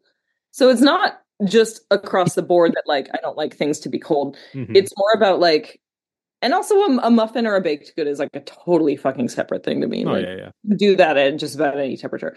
It's when it comes to specific like like a meal like a savory mm-hmm. food meal if and very specifically if it is something that involves a tomato paste or sauce that is that. typically hot when it's originally served i have a problem with like congealed tomato paste or tomato sauce so i can't fucking do cold pizza like it's it's i've never even uh, maybe i could at maybe enjoy a form of pizza that doesn't have tomato sauce on it, but also then there's the cold cheese. So I'm like, at that point, why would I fucking bother? If I can't do the cold cheese and the cold tomato, there's no other component of pizza that makes it worth it. And I may as well just heat it up. oh, I gotcha. Uh, you will you will hate what I had. but I have a thing about food temperature in general, for sure. I, I I don't know why I did it. I was just lazy or what, but I ate cold leftover mashed potatoes and meatloaf tonight. That was my dinner. It was I thought it was fine. I was just like, I'm hungry. This is here. I think it's because it was two servings in one container, and I didn't I didn't want to like divide it up and like get another plate dirty and microwave it. So I just kind of halved it in the Tupperware and ate the cold half. I was like, all right, cool. I have dinner for tomorrow. I'm good to go. Oh look, I respect it and I envy it. I cannot. no, not a fucking chance. Actually, and it's it's funny because uh, my wife she will eat. She prefers cold pizza in most scenarios. I can't. I can't. It, you're right. It's the the congealed tomato paste, the cheese. Like it's not rubbery. It's not the way like, the textures change with the temperature. So it's like things that are that get softer or meltier at a certain temperature, but then they solidify more when they're colder that's okay. that's what determines whether i can do or cannot do and that's like most things honestly in a cooked mm-hmm. meal like there's a reason it's cooked i have i have i have a follow-up can't do and, it if it's not cooked and i'm sure this will get the crew going and we could probably work with this a little bit what is the number one way to heat up a pizza slice um well so now that i've you know air fryers exist that they're a thing that are accessible like that's mm-hmm. number one um if I didn't have access to an air fryer, however. And by the way, air fryer is four minutes at 400 degrees. That's the peak. That's like perfect reheated slice of pizza. Um, if I didn't have an air fryer though, or like in the days before I owned one, it would be in a cast iron pan on the stove top. You put it at a pretty high heat and you cover it for like a, a hot second because mm-hmm. that lets the get melty again, but the bottom stays crisp. I was I was going to say the same thing. Yep, yep, definitely pan fried. Uh, do you add a little water when you pan fry it? Mm, I haven't. You know, I, I, guess it might. Maybe that depends on the pizza. Like, yeah, that would, yeah. Like if there's fruit or if there's fruit or veggies on it, that because I've heard yeah. that adding water to a fried pizza. Yeah. I'm a pizza I, enough purist. I usually just do like uh, and I'm I'm okay with like some slightly like bougified elements in there. But my go-to, I really am mostly just like a pepperoni pizza girl. Hey, me too. Yep. Yeah, yeah definitely. Uh, margarita pizza. I love but margarita. It, yes. Yeah, it's but it's got to be buffalo cheese. If they don't make it with buffalo cheese, I'm probably not eating it, or I'm going to request buffalo cheese, or I just want your pepperoni and cheese. The yes, fuck is buffalo cheese, Joey? Is that a Canadian term? No, it's cheese made cheese? from buffalo milk. You fucking. I don't. I don't. Are you joking? Like, Is he being sarcastic? Really common. That's kind of hard to find. Uh, yeah. So if I make it, I usually find buffalo buffaletta. Uh, yeah, traditional margarita pizza is made with buffalo mozzarella. Never heard. of Um, oh, and you will get Italian, like, and I don't mean Italian Americans because, like, nah, but like, like real Italians will like fight you over whether or not it's real margarita pizza if it's made with buffalo pizza or buffalo mozzarella or not. And it does make a bit of a Wait, do difference. they even have buffalo in it in Italy? Yep. I think Um, of buffalo as being uniquely American. That's wild. Um, well, they have water buffalo and stuff over there, right? Like, it's not like our. They don't have bison. Yeah, I'm not a livestock expert. I don't fucking know the difference. like, I'm just like, what? Yeah, no, they have um over there. They're the water buffalo, right? Like the the skinnier ones with the bigger horns. Like Okay, we're- I'm not talking bison because bison is is what we call buffalo. Okay, you're right. That makes sense then. I'm Yeah. googling. I'm actively going. I'm googling a water buffalo. I'm like, I know that that's a thing. I've heard about it. I didn't ever. I don't think I really put together that it's not the same thing as a bison. No, I've never heard of buffalo cheese, so this is a night Ooh, for they're a lot of news. Boys, And they are cutie boys. They kind of just like they look like cows extra Extra cows, nice. They look like cows that play D and D. plus. Well, sp- sp- sp- speaking of DDD, D and D, and you know D and D adjacent, uh, we're here. You're a big uh, cos uh, cosplay fan. Is that Yeah. something that's uh, a childhood thing, or something that you got, got into as an adult, or where's your cosplay, uh, you know, come from?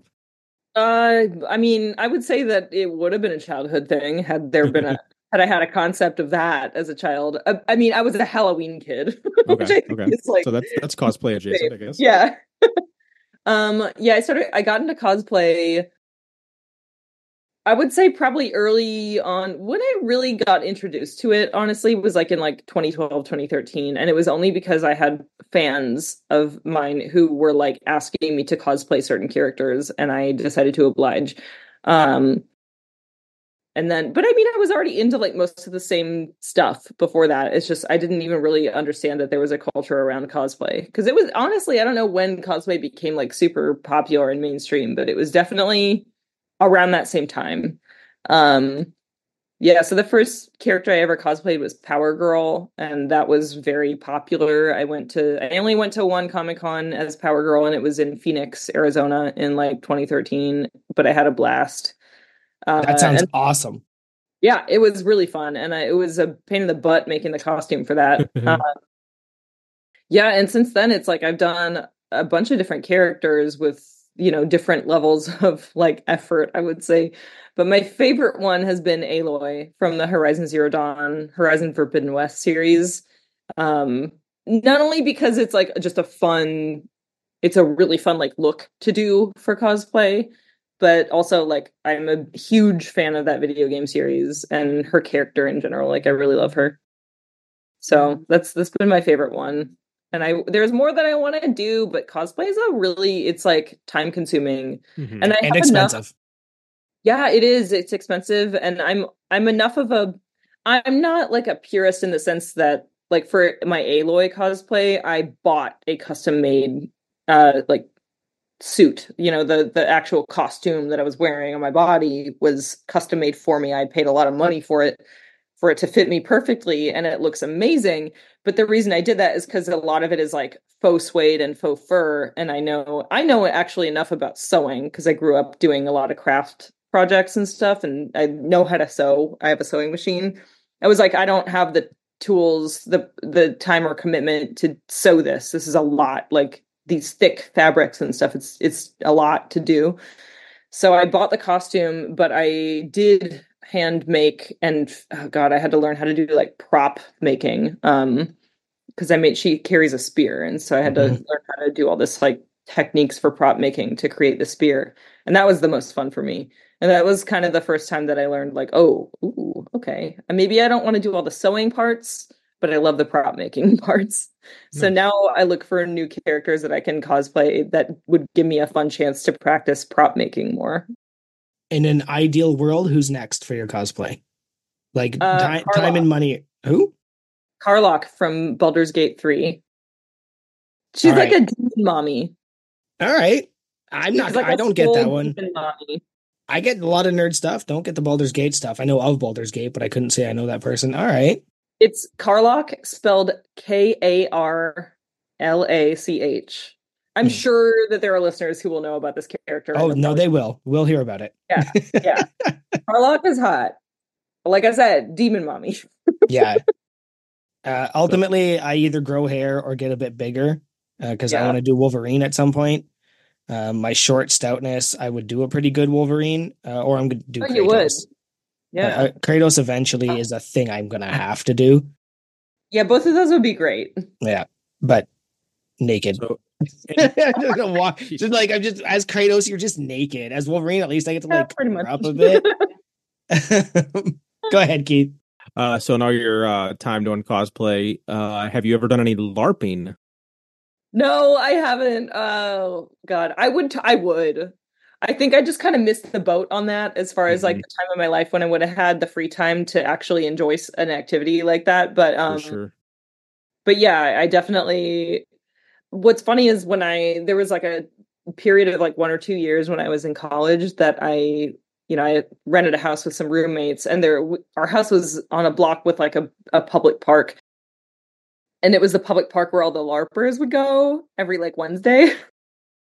So I have and every time I have so many memories of being in college, like riding my bike back and forth past this park, going to classes, and like seeing the larpers, and just like me, just like speeding past on my bike, being like, "Oh, I, I don't want to do that. A This looks really jealous. lame. Are you guys having fun?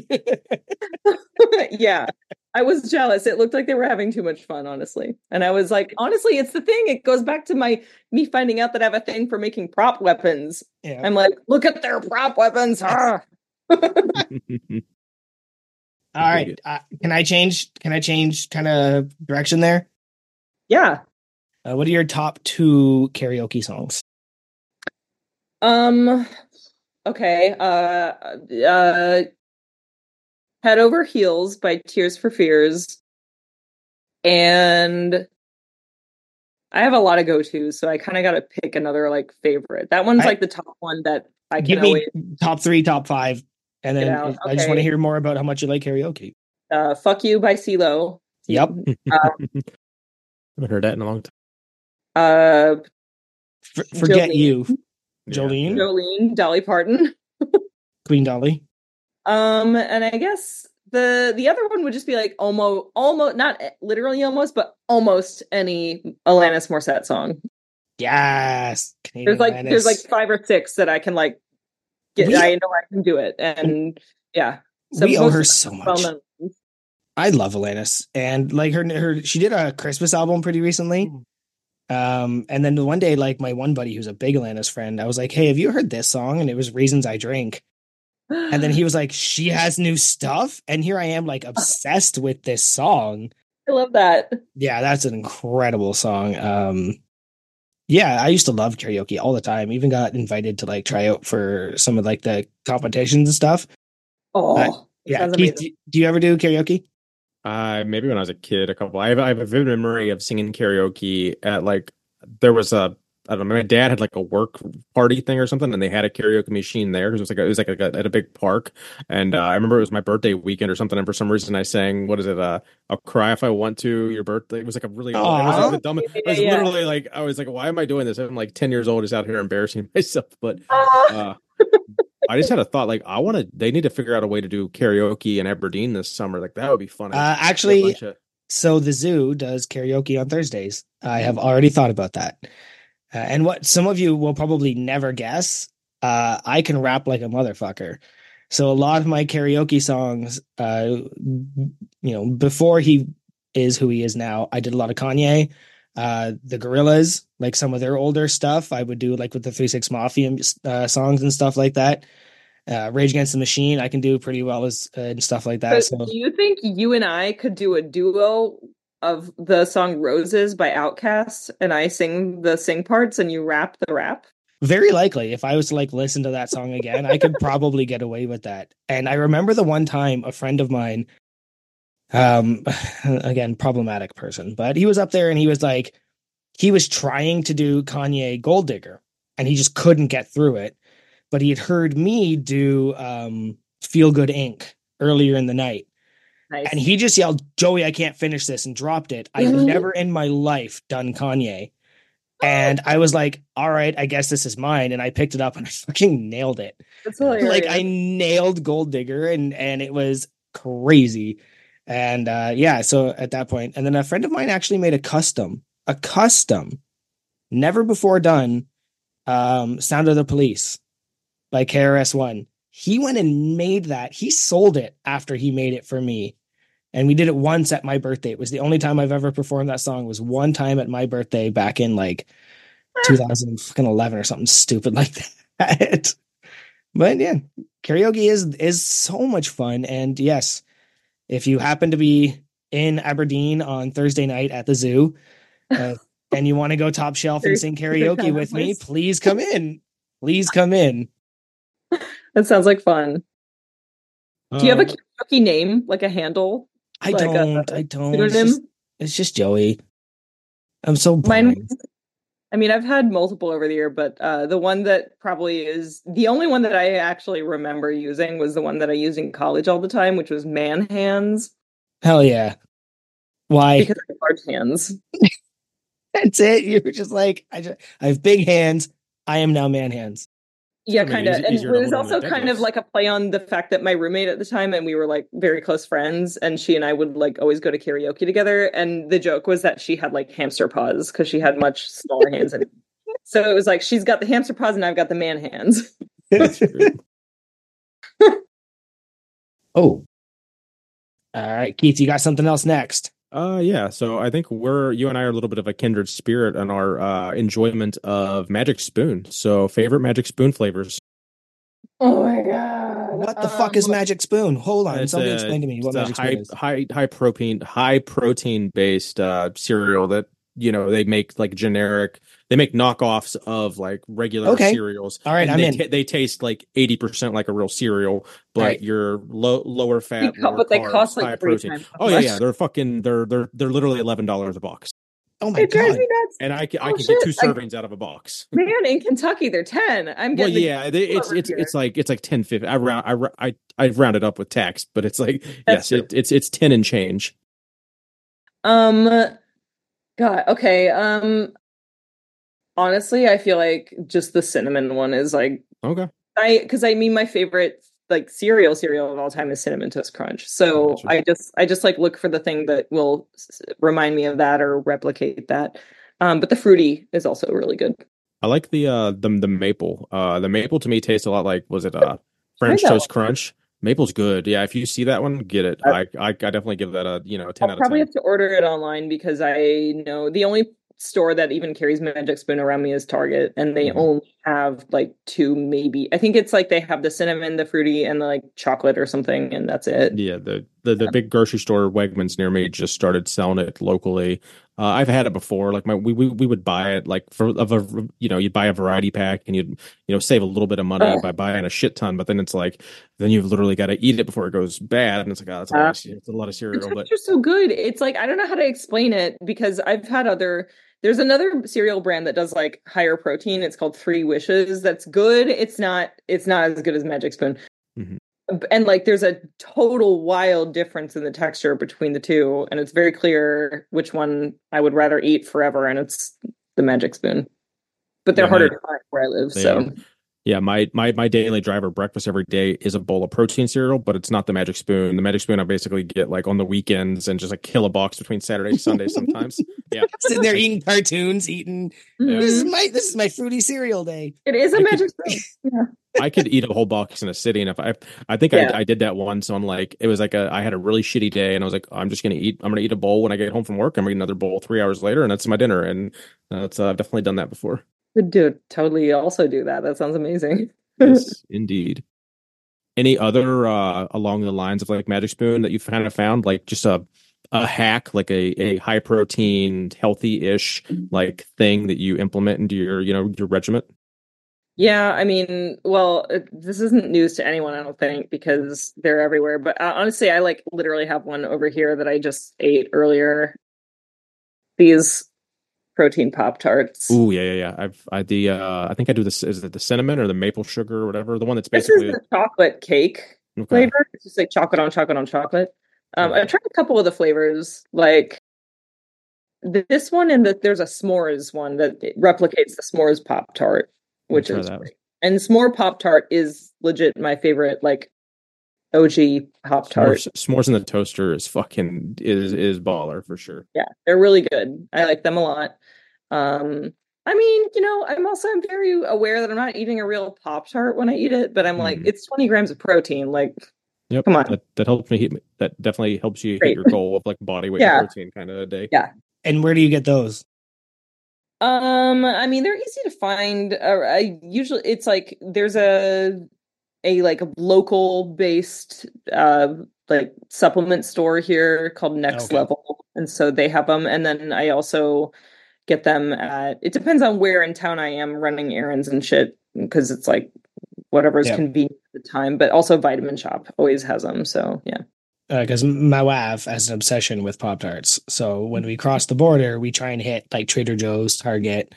Um, uh, there's a liquor store I try and hit because they have a special version of Jaeger that I can't get anywhere else. So yeah, I noticed the Jaeger sign behind you, and I didn't want to bring it up unless it somehow became relevant. But I, I, think now is my chance to bring it up. Do you just like really love Jaeger? Yep. Yes, he does.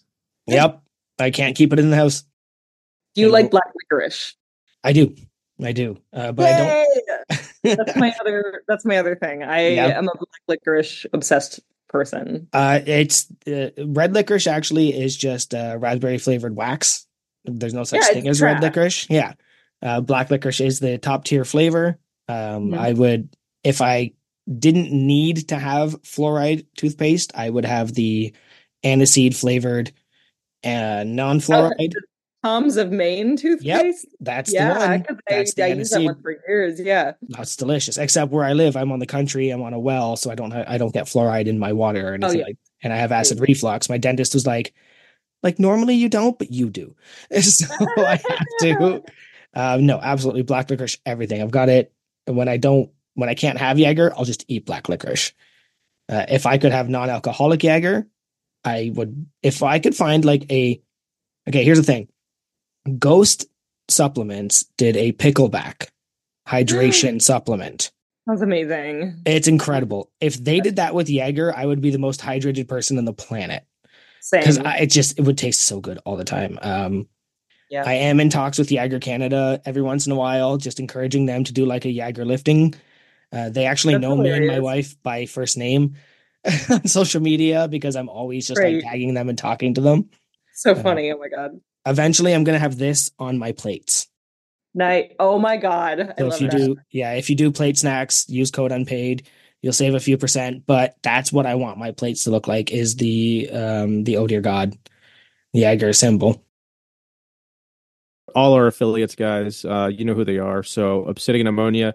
Uh, I've actually okay. I'll I'll take the opportunity. What I've I've been doing the summer with the summer breeze, whatever the what's the one I, we got from the lift hard last year. Nothing. Uh, was, that was nothing. Dakota Breeze was released Dakota... separately. The one that we got was the lift hard VZ ammonia. Yeah, but what is, what is that? So that was their own scent, or there's no scent. It's just ammonia. Okay, so how do I just get? That's all I ever want. I don't want anything. Does he sell that? Because I have a bottle yeah. that's like gonna be dead soon at some point. yeah, point. you want straight uh, up ammonia from Travis? Yeah, probably. Oh, I can. Uh, yeah, yeah. So I just, you're gonna want to do. I don't no, like no. change, so I'm not gonna be like, "Well, let me get a flavor." Like, I'm, I will try it if someone has different ones at Lift Hard, or if I come across it. But no, I'm not. Every, gonna, I don't want to spend thirty bucks for a flavor that might be like, ugh. Everything is varied in in the way that Travis does things. So you've got he does it in CCs, right? He's got the 100, the one, the 150, the 250, all the way up to nose bleach, and then the dim, the new dim Mac is. Yeah, I want murderous. exactly what I have already. Just like another bottle of yeah. what Tanner so, gave me last year. So you probably just want to go with like the yellow label or just the ultra. Those are unscented, just stupid powerful. Mm-hmm. If they're not strong enough, you want to go with the dim Mac or the nose bleach. Yeah, I don't think I'm gonna need that. I think this just mid, mid middle of the road. uh, I love nose bleach. Like I tell you, I love the nose bleach. It okay. just it murders you. It makes your eyes water. You mm-hmm. cry a little bit, but it is the most powerful he has. Yeah, I don't know if I need that much, but maybe we'll see. Well, anyway, use code unpaid or or use code lift bearded. Use whatever code you want to do to save on that uh, one. So actually, okay, so uh, uh, you know, Barbell Rescue, go, you know, obviously go buy one of those. Uh, Home Gym Con, if anyone still hasn't got their tickets and want to go to that, hit it up. And then uh, plate snacks. Uh, I had we had three different orders of plate snacks in the last month or so. So appreciate you, uh, you know, everyone that's uh, bought a customized banner of one variation or the other uh, and used our code of plate snacks. I appreciate that, guys. Keep that up. That definitely helps put pennies in our pockets and saves you a couple bucks. And Home Gym Con. Absolutely. Don't forget Home Gym Con.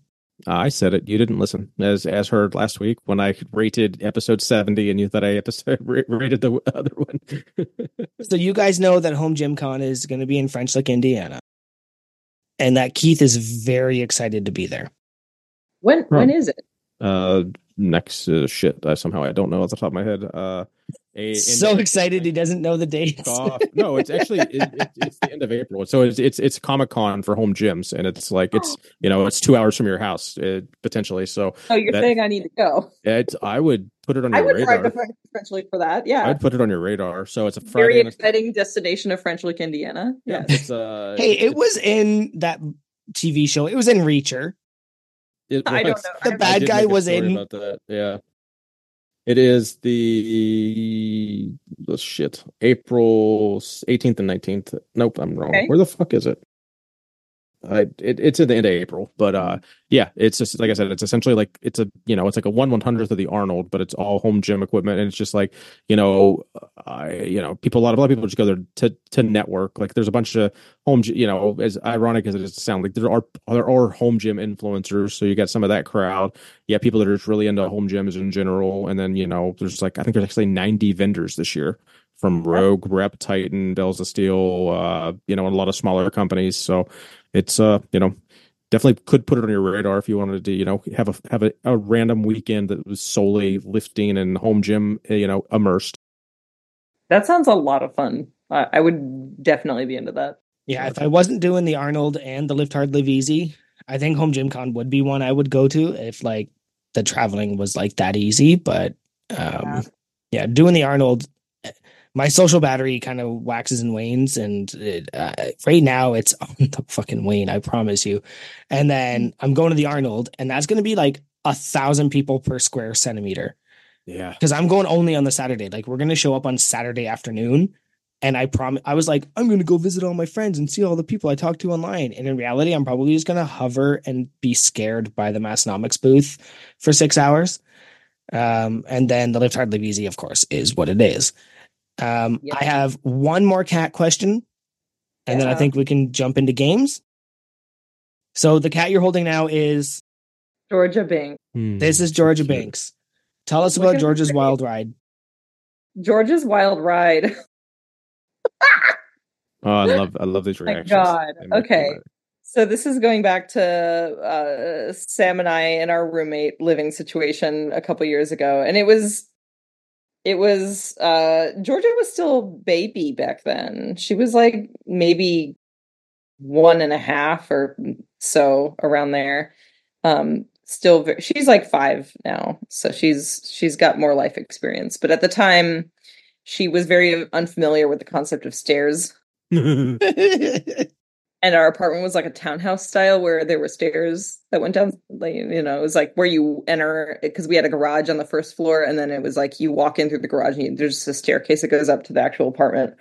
So um she she was she was like intimidated by the stairs. All she knew was like there's stairs and then there's a door at the bottom and that's where people like people that i don't know come into the house. So i mm-hmm. avoid that. But one day she there was a um collapsed like you know broken down cardboard box that i had set near the top of the stairs that it was my intention to bring it down and put it in the recycling. So it was just a flat piece of cardboard and it was sitting laying flat near the top of the stairs on the landing and she was getting as cats do she was like ooh cardboard i want that. And so she got into it or on it and or me you know no you know what? It was actually it was even better because now I, i'm like shit it wasn't even collapsed. It was just a whole ass cardboard box, but like open on the top. Um, so she climbed into it and just, I guess, was like trying to find her, uh, level of comfort sitting inside this cardboard box without realizing that it was teetering on the edge of the top of the stairs. So, No. so she absolutely just like climbed into this box and yeeted herself down the whole flight of stairs without realizing what was going on. and it kind of it kind of looked and sounded like scratch scratch scratch cardboard sound cardboard sound. Like she just fully did like a on the way down. and that was her very big adventure. Georgia. It's great. Uh, And I it took her a while after that to like not be scared of stairs.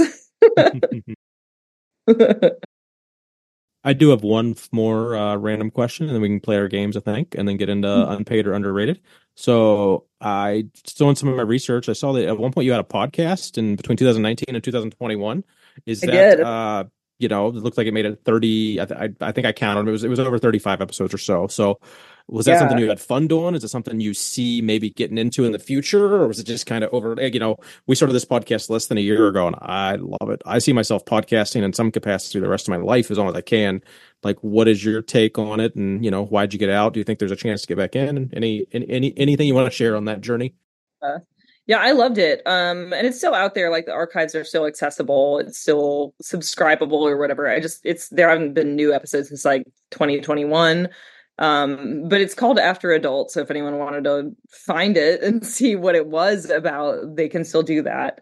Um really the reason I stopped doing it was because it became too much of a com- time commitment um because i wasn't it wasn't i was also doing all the editing and everything on my own Gotcha. um, and sourcing all the interview guests and and all that and it was just like oof i gotta it actually it worked out really well because i started it um in you know as we just said in 2019 and then it was a really great project to keep me going and and busy and occupied through covid Oh, absolutely. shutdowns. Um, but when stuff started to open back up and I started having to fly out to California more regularly again, it became a little too hard to keep up with it. Uh, Um, there was also the fact that I never really fully put any effort into monetizing the podcast. Mhm. And it's kind of hard to do a podcast forever and ever without having any like Yeah. monetization. We've made like No. like 40 bucks on our podcast. Yeah, really you can like, monetize yeah. this. like we made next Yeah. to nothing. So yeah. Yeah. I bought a whole computer and microphone. Nobody has Yeah. given me shit. yeah i mean i loved it though and i've always kind of felt that i i think that i will be doing podcasting again at some point in the future it's more like i need to figure out what i want that to look like and mm-hmm. what my specific like approach or what the the gimmick of the podcast would be Yeah, def- def- definitely get help. Um, I couldn't imagine doing all of it. Like I do, like the majority of the scheduling and like a lot of the research and stuff. You know, everyone has their own niche that they contribute to the podcast. We have a third person that comes on and will host with us. You know, every ten. You know, he's been a host. You know, a handful of times. You know, he can be on any episode he wants, but he does all our back end stuff, like literally every aspect. Like Joey uploads a file, and then Nate literally takes it all the way till like it's in people's ears. So Yeah. I couldn't imagine doing everything, every single step. Like if I had to, if, if my workload on this podcast was times three, I would not do this podcast. Like, yeah it can be 100%. build up really fast yeah yeah so i i mean i loved it and i i love podcasting as like a medium and i fully intend to like bring that back into you know my area at Awesome. some point oh my god this cat is like in my lap like screaming at me That's cool. what's wrong you got fed So you've done um I've been seeing on the Instagram and you've been tagged and shared you've you've done a circuit a little bit of other podcasts. Um but like you also just to confirm the number 5 movie on Netflix last year.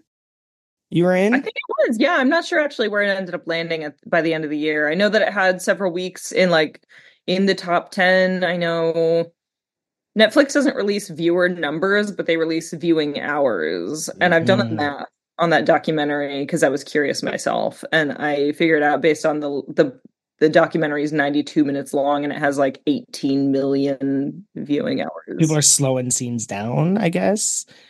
It's it's it comes out to like 12 million people watched it which it's it's definitely still i yeah I, so again i haven't seen their official year-end statistics but i i assume it would have landed somewhere in the top 10 for 2023 yeah it yeah, was that, that's incredible and you were invited to be a part of that because like you were an early adopter of that right?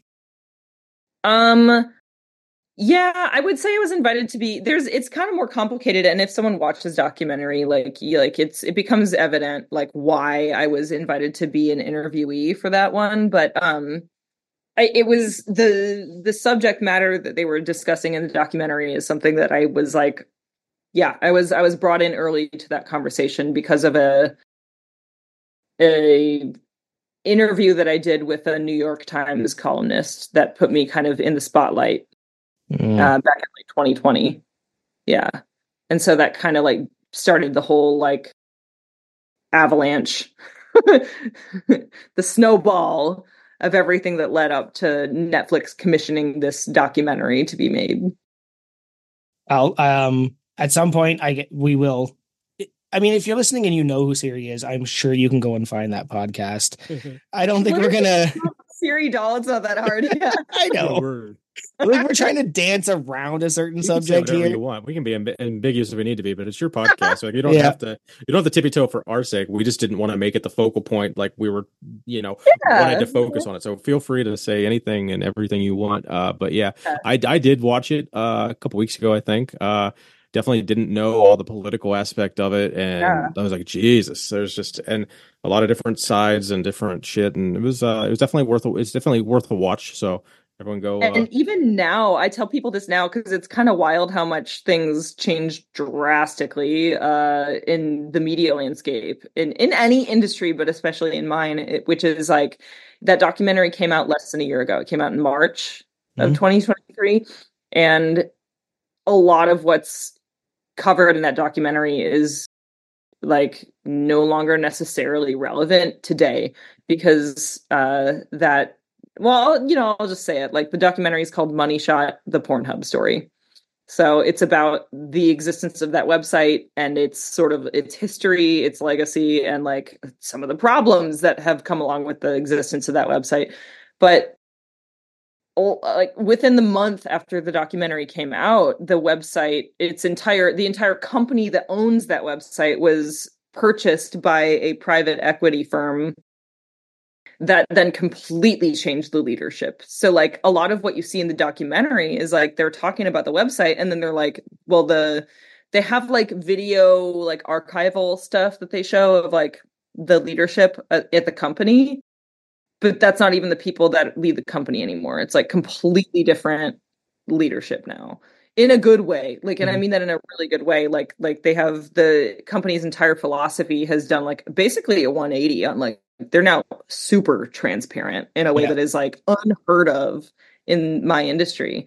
And it's a good thing like it's a really good move because we actually i think a lot of it's not even just in my industry but just at large like there's probably needs to be a lot more transparency generally in media. So i like that that change has happened. But it's kind of funny because when i tell people about the documentary now i'm like well watch it and it's still it's still worth watching. But also like you know, take it with a grain of salt because like you have to remember that the company that's the subject of this documentary now looks very very very different than it did at the time that it was made um but did yeah the, did the documentary influence any of that or were those changes already like in motion by the time they, you filmed all they that? were okay. yeah i think i think it's at the leadership at the time back then they kind of saw the writing on the wall they knew that they had been like kind of you know, being a little too opaque about the, the, the way that they were running things, and it was becoming an issue. And you know, and then this documentary is being made, and then the documentary comes out. So they were actually already fully in the process of being being acquired, like w- several months before the documentary was released. But I, I mean, the timing of that is still like the documentary. All the footage that we filmed was filmed almost two years before it actually was released. Oh wow! Oh wow! Yeah, yeah. I sat down for my interviews in that documentary in like September of 2021, and it hmm. was released in March 2023. So yeah. crazy how long it makes it takes to make like a documentary. It's like all like you know pretty much every documentary you see is probably a couple years old or even longer yeah. sometimes. And a lot of that is budget too. It's like I know Netflix commissioned it. They which is interesting, honestly, to me. I was Mhm. like, well, that's cool. Like Yeah. Someone who's in research or whatever they would call it at Netflix at the corporate level was like looking at cultural fluence and was like, we should do a thing about this, you know, and they decided to set aside budget to commission a documentary. Uh, and and then they went and found the filmmaking team that they wanted to have make this film. And that's the doc- the director and, and crew that I ended up working with when I was interviewing for it. So it, I found that very interesting that Netflix like wanted to make this thing happen, Mhm. and that they just like kind of like footed the bill and said like, okay, make a make a true documentary. Like you're going to present this topic neutrally, and I think they did a good job of that. Um, so yeah, I'm just I'm happy it exists. Honestly, it was a cool thing to be a part of. Absolutely. So All right. Well, we have this game left to play. Yeah, we, actually, we have a, we have a few things we'll do. I think we're going to do a round of FMK. Joey's going to ask you Mount Rushmore, and then we can jump into our uh, our final game. So I'm going to go. Uh, you know, are you you're assuming you're familiar with the game Fuck Mary Kill? Uh huh. Okay, so we're gonna go FMK. uh, it's gonna be a social media based one, so you know, interpret it however you want. Uh, Mhm. you know, how how how much you enjoy the app or how much the app helps you in your business. So Instagram, Twitter slash X, and TikTok. FMK. All right. Oh my god. Oh, that's hard. Kind of just can I just kill all of them? and uh, use your druthers. You know that we always like to people. Uh, you know, explain why this, that, and the other. Mhm. Okay, I actually do need to give some thought to this. Okay, so well, actually, you know, the easiest one is kill TikTok, Yeah, for sure. yeah. everyone agrees on that. It's and so I don't even. it's so toxic and weird. It isn't only for selfish reasons that I say kill t- because TikTok is the most like prude of all of them. So it, TikTok is the hardest for me to even exist on. Like I truly can't do anything on TikTok and gain any traction. There was a point in 2021 where I had a TikTok that went so viral, it got like tens of millions of views. And you would think that that'd be a good thing, but no, it was terrible. It was bad. It all it got me was like hate engagement. And so yeah, and ever since then, I just can't even do a thing on TikTok without just being like annoyed or or just getting deleted for no reason. So like fuck TikTok, you know, kill no, no, don't I mean, you know, Kill. kill TikTok. Hell, yeah. Don't fuck TikTok. Yep. But also fuck TikTok. Um and Mary oh okay. Fuck Instagram. Like because Instagram is for thirst traps, obviously. That's why it exists in my world especially. So fuck Instagram, that's an easy one. And then I guess marry Twitter, although I would say that like not necessarily in Twitter's current state, but like the uh, marry the idea, marry the concept of Twitter, marry what Twitter used to be. Mhm. No, yeah, how I- absolutely. I deleted my Twitter. What what was it like? We just started this podcast when I deleted my Twitter, so it was about last year. Yeah. And I was big, like I loved Twitter. I was like the Twitter guy. I was like, no, get on there, have fun, do all your stuff. And then as soon Very as Elon guy. it, what, what about a Tumblr? I have a Tumblr. I don't it's not super like beefed up, but uh you know, my my first my original website when I was just getting started in my career in like 2012, my original website for a couple years was Tumblr and it was Hmm. great. I was I was Tumblr famous for a hot se- second and then Yahoo bought Tumblr and killed it. So Mhm. it's a story as old as time when it comes to social media. Somebody buys it and kills it. Yeah, they love to do that. Well, but they're saving it. They're saving us all. Okay. Um, so apparently um as we heard on the last episode of Massenomics being uh, midwest people we have this game we like totally invented which is mount rushmore uh Original I- to us. yeah actually it's it, it is um i want to know your mount rushmore of horror movies somebody asked me this one about a week or two Okay. ago okay. and i understand um, you're into horror movies and i think you're into the same type as me Yeah, so the Mount my round, Mount Rushmore of horror movies would be Midsommar, Hereditary. I love Ari Aster. Um, oh yeah So There's is your- it Pizza that makes the It's- what what does the balloons Why is it a peace sign that does balloon? That's stupid. No, it's not. It's not. I think it is. Just- Oh, it is. Okay. That's weird. Okay. Midsommar Anyway, Hereditary. okay, so yeah, one mount. Uh, no, no, oh my god, Hereditary. No, well, Midsommar one, Hereditary two, um, The Ritual three, and God, the fourth one. That's like that's the hardest one because I know the top three are really easy for me. That's like the go tos, and the fourth one is the one where I got to pick among like a bunch of the like ones that I'm like, mm, I like you, but do I like you enough to put you in that the one remaining spot? I guess Barbarian. oh my god, that was so good. Yeah, Wasn't it? And like Yeah. it started out so weird and misdirect misdirection-y. hmm Um have you heard the the theories that Midsommar and Hereditary exist in the same world? that totally makes sense to me. Yeah. That there's one scene where the mother in Hereditary is walking by and you see the two main characters from Midsommar in there. Mhm. Um, a, a fun, an, a fun unknown story is um, everybody always told me not to watch Midsommar with my partner uh, because apparently it led to a lot of people breaking up. I don't know if you heard that. That's very funny. I can totally see that because when I the first time I saw it, so my favorite story about me watching Hereditary for the first time because I was watching it with my partner and like we it was we didn't see it in the theater. We watched it on streaming, you know, at his Mhm. like apartment when we were it was earlier on when we were dating, but um we're sitting on the couch. We watched the whole movie and he I mean, he has a he's uh, more sensitive to like horror movies and to like graphic imagery and stuff than I am. Like I could watch something like Midsommar or Hereditary and go to bed peacefully, you Mhm. know, That's me. no.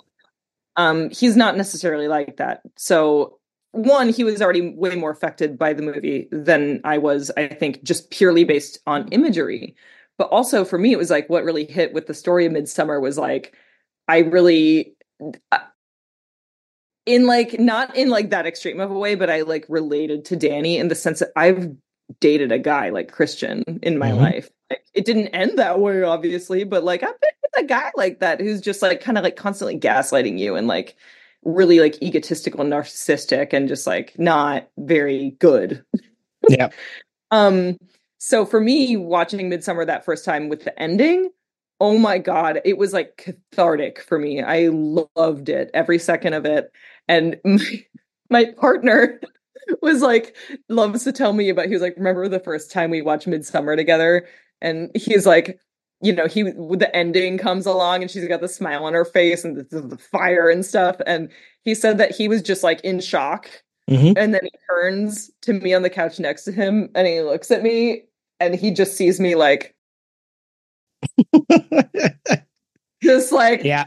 completely like elated like i was just like a hundred percent on board i was like yes dani I said the same thing, and then I turned around and my wife was having a full on panic attack. I had to like like she was so frozen in place that I had to like shut off everything in the house, close the Oh. curtains. It did that much to her. And she's gonna hate me Oh. telling that story, but like yeah, Midsommar's definitely like one of those definitely one of those movies that like it, it triggers. Mhm. Hereditary too. I think people don't give Hereditary enough credit. And I Yeah. still like the the naked dude smiling in the background, like all of the smiles in that movie, yes utterly terrifying. i will say like her or midsommar got me on the first viewing like i was Mhm. immediately pulled in I i, was like I've only ever watched it once. I'm not allowed to watch it again. The visuals are just really good. Like Yep. just from like a filmmaking perspective, that one is just like holy shit! Like it's so cool. Like I just it's beautiful to watch, Mhm. which is a, a big part of why I like it. Um, and I didn't really feel that way when I saw Hereditary because I did see that one when it first came out too, and I like I instantly loved it just for the like spoopiness, but.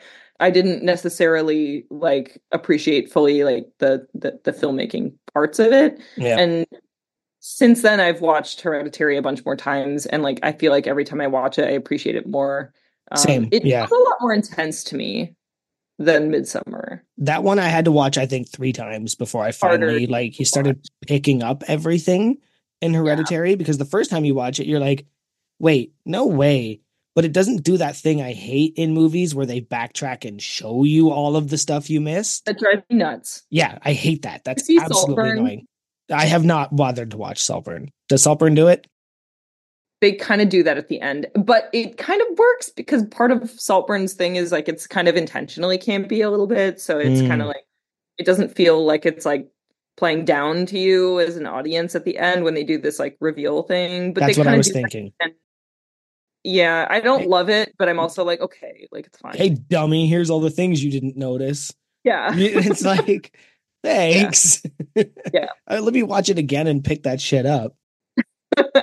All right, so that's all right. We'll move into into the uh the next part of the game, which is unpaid or underrated. Uh, this is our version of um, overrated, underrated, but obviously unpaid is overrated. underrated is underrated.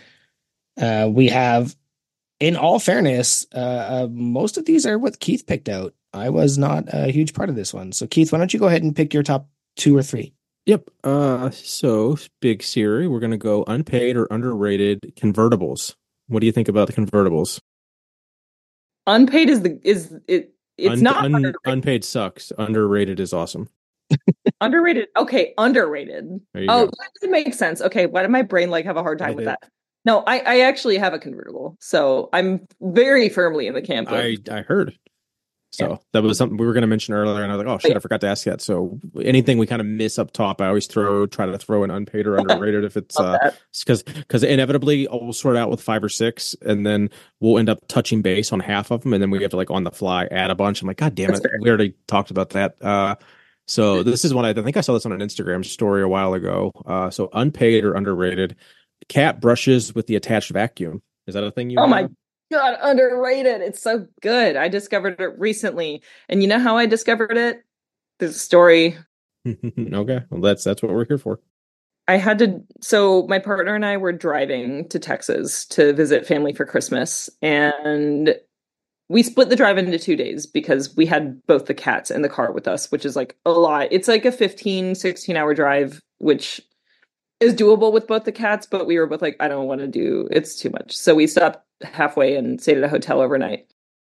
Anyway, like my cats are good travelers, but they do get a little extra stressed in the car on like longer road trips, which they've been on a bunch, so I kind of know what to expect. But um it was like halfway through the second day of driving, and so they've been like basically in a car for almost 2 days straight.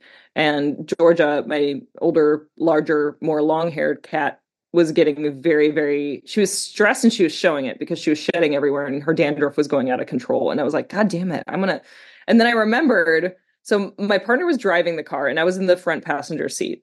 And i remembered oh god i have a cool little like um the uh, car vacuum. It plugs into the cigarette lighter adapter in the car. And but it's really low powered because it's Mhm. just like kind of a shitty little like thing for your car. And i was like i bet I forgot to bring her brushes with me on that trip, and I was like, I wonder if I can just like use the little. There's like a little like like attachment that's like um with the bristles. like a silicone thing. It's meant Okay. to like get the stuff off the carpet in your car. And I was like, I, I could just do that on her and it'd be fine. And like, so that is how I found myself in the position of being in the front passenger seat of a car that was going like 95 miles per hour on the Mhm. freeway with a cat in my lap, thinking, genuinely thinking that I'm going to turn on a fucking vacuum and vacuum my cat in a moving car. It's going to be fine. Cats love And vacuum the hard way. I found out the hard way. It is not fine. That was the first time I had tried to vacuum a cat in my life, and it did not go well. I got str- scratched up a bunch Oh, I because imagine so. shit out of my cat. Um, but that did lead me to I was like, holy! oh, I- that was the first time I ever thought like, I wonder if they make cat vacuums for real, like ones that are made for cats. And I, I found one on the internet and I bought it, and my life has changed since like December twenty first because of that. That's awesome. Yeah, I saw that and I was like, "Ooh, that would be awesome." Because I literally like the, the the random. My cats don't love to cuddle with me, so it's like when I actually do get one, then I'm like, "Oh God!" Now I guess it's not, I'm not as upset because now I have to go change my shirt before I go outside. Uh, okay, so I'll do one more here. Now Um, that that does open up, of course, the the suck and cut reference, right? From Wayne's World. Oh my god. Vaguely. So I don't remember that. It certainly does suck. No? Okay. That's okay. The Discord will roast you for not knowing that reference, buddy. I've seen the movie. I just it's been I haven't seen Wayne's World and As you can see, it sucks as years. it cuts. Gotcha. Oh, okay. That makes more sense. Okay. So I'm old. as I don't I get suck another and the cat cuts me because it doesn't like being vacuumed. yeah, I definitely have my I have so many scars from cat scratches and bites over the years. It's crazy. Um, unpaid or underrated chicken pot pies. Oh my god, underrated. Chicken pot pies are so fucking good. Ugh, well, I don't know. I don't understand why it's not more of a fixture. Like, why isn't this the thing that everyone's talking about all the time? Is like the concept of a first of all pie Mm-hmm. on its own, great, excellent, crusty pastry crust with the thing in it. But I just feel like savory, pi- like I feel like Americans don't have enough of an appreciation for savory pie fillings, and it upsets me greatly because I love chicken pot pie or like shepherd's pie or like any pie, honestly, that has like meat in it and things. Shepherd's do you pie is top tier food. Do you ever Um, make your own, or is it just uh, the the frozen? You know what what what's your what's your go to chicken pot pie? I had so there's like Boomerang's, which is like a frozen brand that you can find. I mean, they always have it at like Whole Foods because it is a little more like like a like a bougie specialty item. Um, and then there's other brands I've seen as well that do like a frozen chicken pot pie. But the Boomerang's one is like probably my favorite that I enjoy the most. Um, but I've made it. Yeah, I I went on. I had a big thing. Um, there was a time several months back when I was out of town for an extended period of time, and I for what something hit me. I think it was that I bought like a frozen chicken pot pie and I was eating it and I was like, God, this is so good. I want this every day. in my life. well, yeah, well, wouldn't you? And I texted my partner and I was like, Hey, do you like chicken pot pie? And he was like, Sure, I guess. And I was like, "You love it? And he was like, How, "Ah." how dare you not feel the passion I felt in this one single sentence text? Yes. And so basically I was like, well, that's, I was like, I need to make a chicken pot pie because I was like, I need you to understand how good this is. And so it was a big thing because I made a big deal out of it. And like, I, I did, I made a chicken pot pie from scratch. Like I made the crust and all that shit. And it took me so long. And also I, I was like, the recipe I got, I didn't realize that it was like industrial strength basically. so I thought I was making one chicken pot pie and I ended up with two really fucking large chicken pies. Nice. It was a fantastic mistake. We had food for like a week or more. Have you have you ever had a tourtière? Uh, no, is that sounds French? It, it is. Uh, m- French m- chicken pot makes a really good one. She usually uses um, a veal. Sometimes I get her to use the bison meat, and it is essentially a meat pie, but it's like a it's a French Canadian type of like pie I would love that. That with sounds good. spices and stuff. Okay, next time you're up this way, I'll make you some. Oh, that sounds so good. I would love that. Yeah. Well, not me. I won't make it. I'll get her to make it. She don't. I can't make shit. Someone will make some. All right, I'm gonna hand the reins over to Joey to pick. uh There should there's looks like there's four or five left. So yeah, I'll go with I'll go with two of them. There you go. Uh, unpaid or underrated? Uh, pork steak. Pork steak? Yep. It Oh seemed my like there was a I think there was a story there. There's this. Yep. Pretty sure there is. Oh God, Sam's putting me on spot for all this shit. God She's like. I'm going to go on this silly podcast. Oh yeah. I'm gonna say unpaid. And I you know why? You know why he threw that in there? Because I received, I was the recipient at some point of a very large frozen like bone-in duo of bone-in pork chops. They were very, very, very large. Mm. They were like this thick, like two inches thick. Pork The, bal- the balloons showed up while you did that. That's how big they They were. Yeah, that was funny. I they were frozen when I got them. So I was like, well, put them in the freezer. And it became a fucking curse because as I actually love pork chops, like it's one of my favorite, it's like a specialty thing that I like to cook. My partner doesn't eat pork, so it's kind of like I don't actually make it very often. So it's that's part of why it became a curse because I was like, these are giant pork chops. If I cook these, it's gonna be like all on me to eat this shit. And so it just became a thing that was like a joke ongoing for like years that I had these big ass fucking pork chops frozen in the freezer the whole time. It was like, have you eaten that yet? Like, So were were they ever Became a consumed they get tossed? oh, eventually I was just like, God damn it. And I like had to throw them out because I was like, there's no way at this point. Come on, That's man. great. Like, we had a That's- power outage and I had to transfer the freezer contents to my friend's house. And at that point, I was like, Fuck this, yeah. Like that's that's definitely a good time to get rid of stuff you know you're not going to eat in the next like month. Yeah, I if they were a more reasonable size, I would have eaten them. It was the fact that it was two huge ones and they were like two inches thick each that I was like, and and that I received them frozen. So it's the thing where also I have ADHD. I'm not capable of planning my meals 24 hours in advance. So Yeah, it's impossible. fucking thing, I have to thaw it, and it's gonna take at least a day.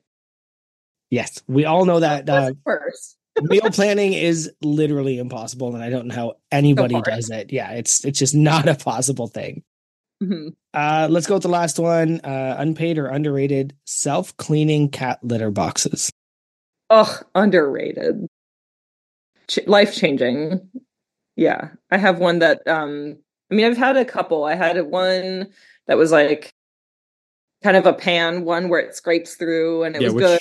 which, which like- one do you recommend? Because I've been trying to get my wife to pick one and like to go one. She's like, oh no, they'll, they'll they'll be afraid of the litter box. So tell my wife why the cats won't be afraid of the self cleaning litter box. Sorry, I did hijack yeah. that.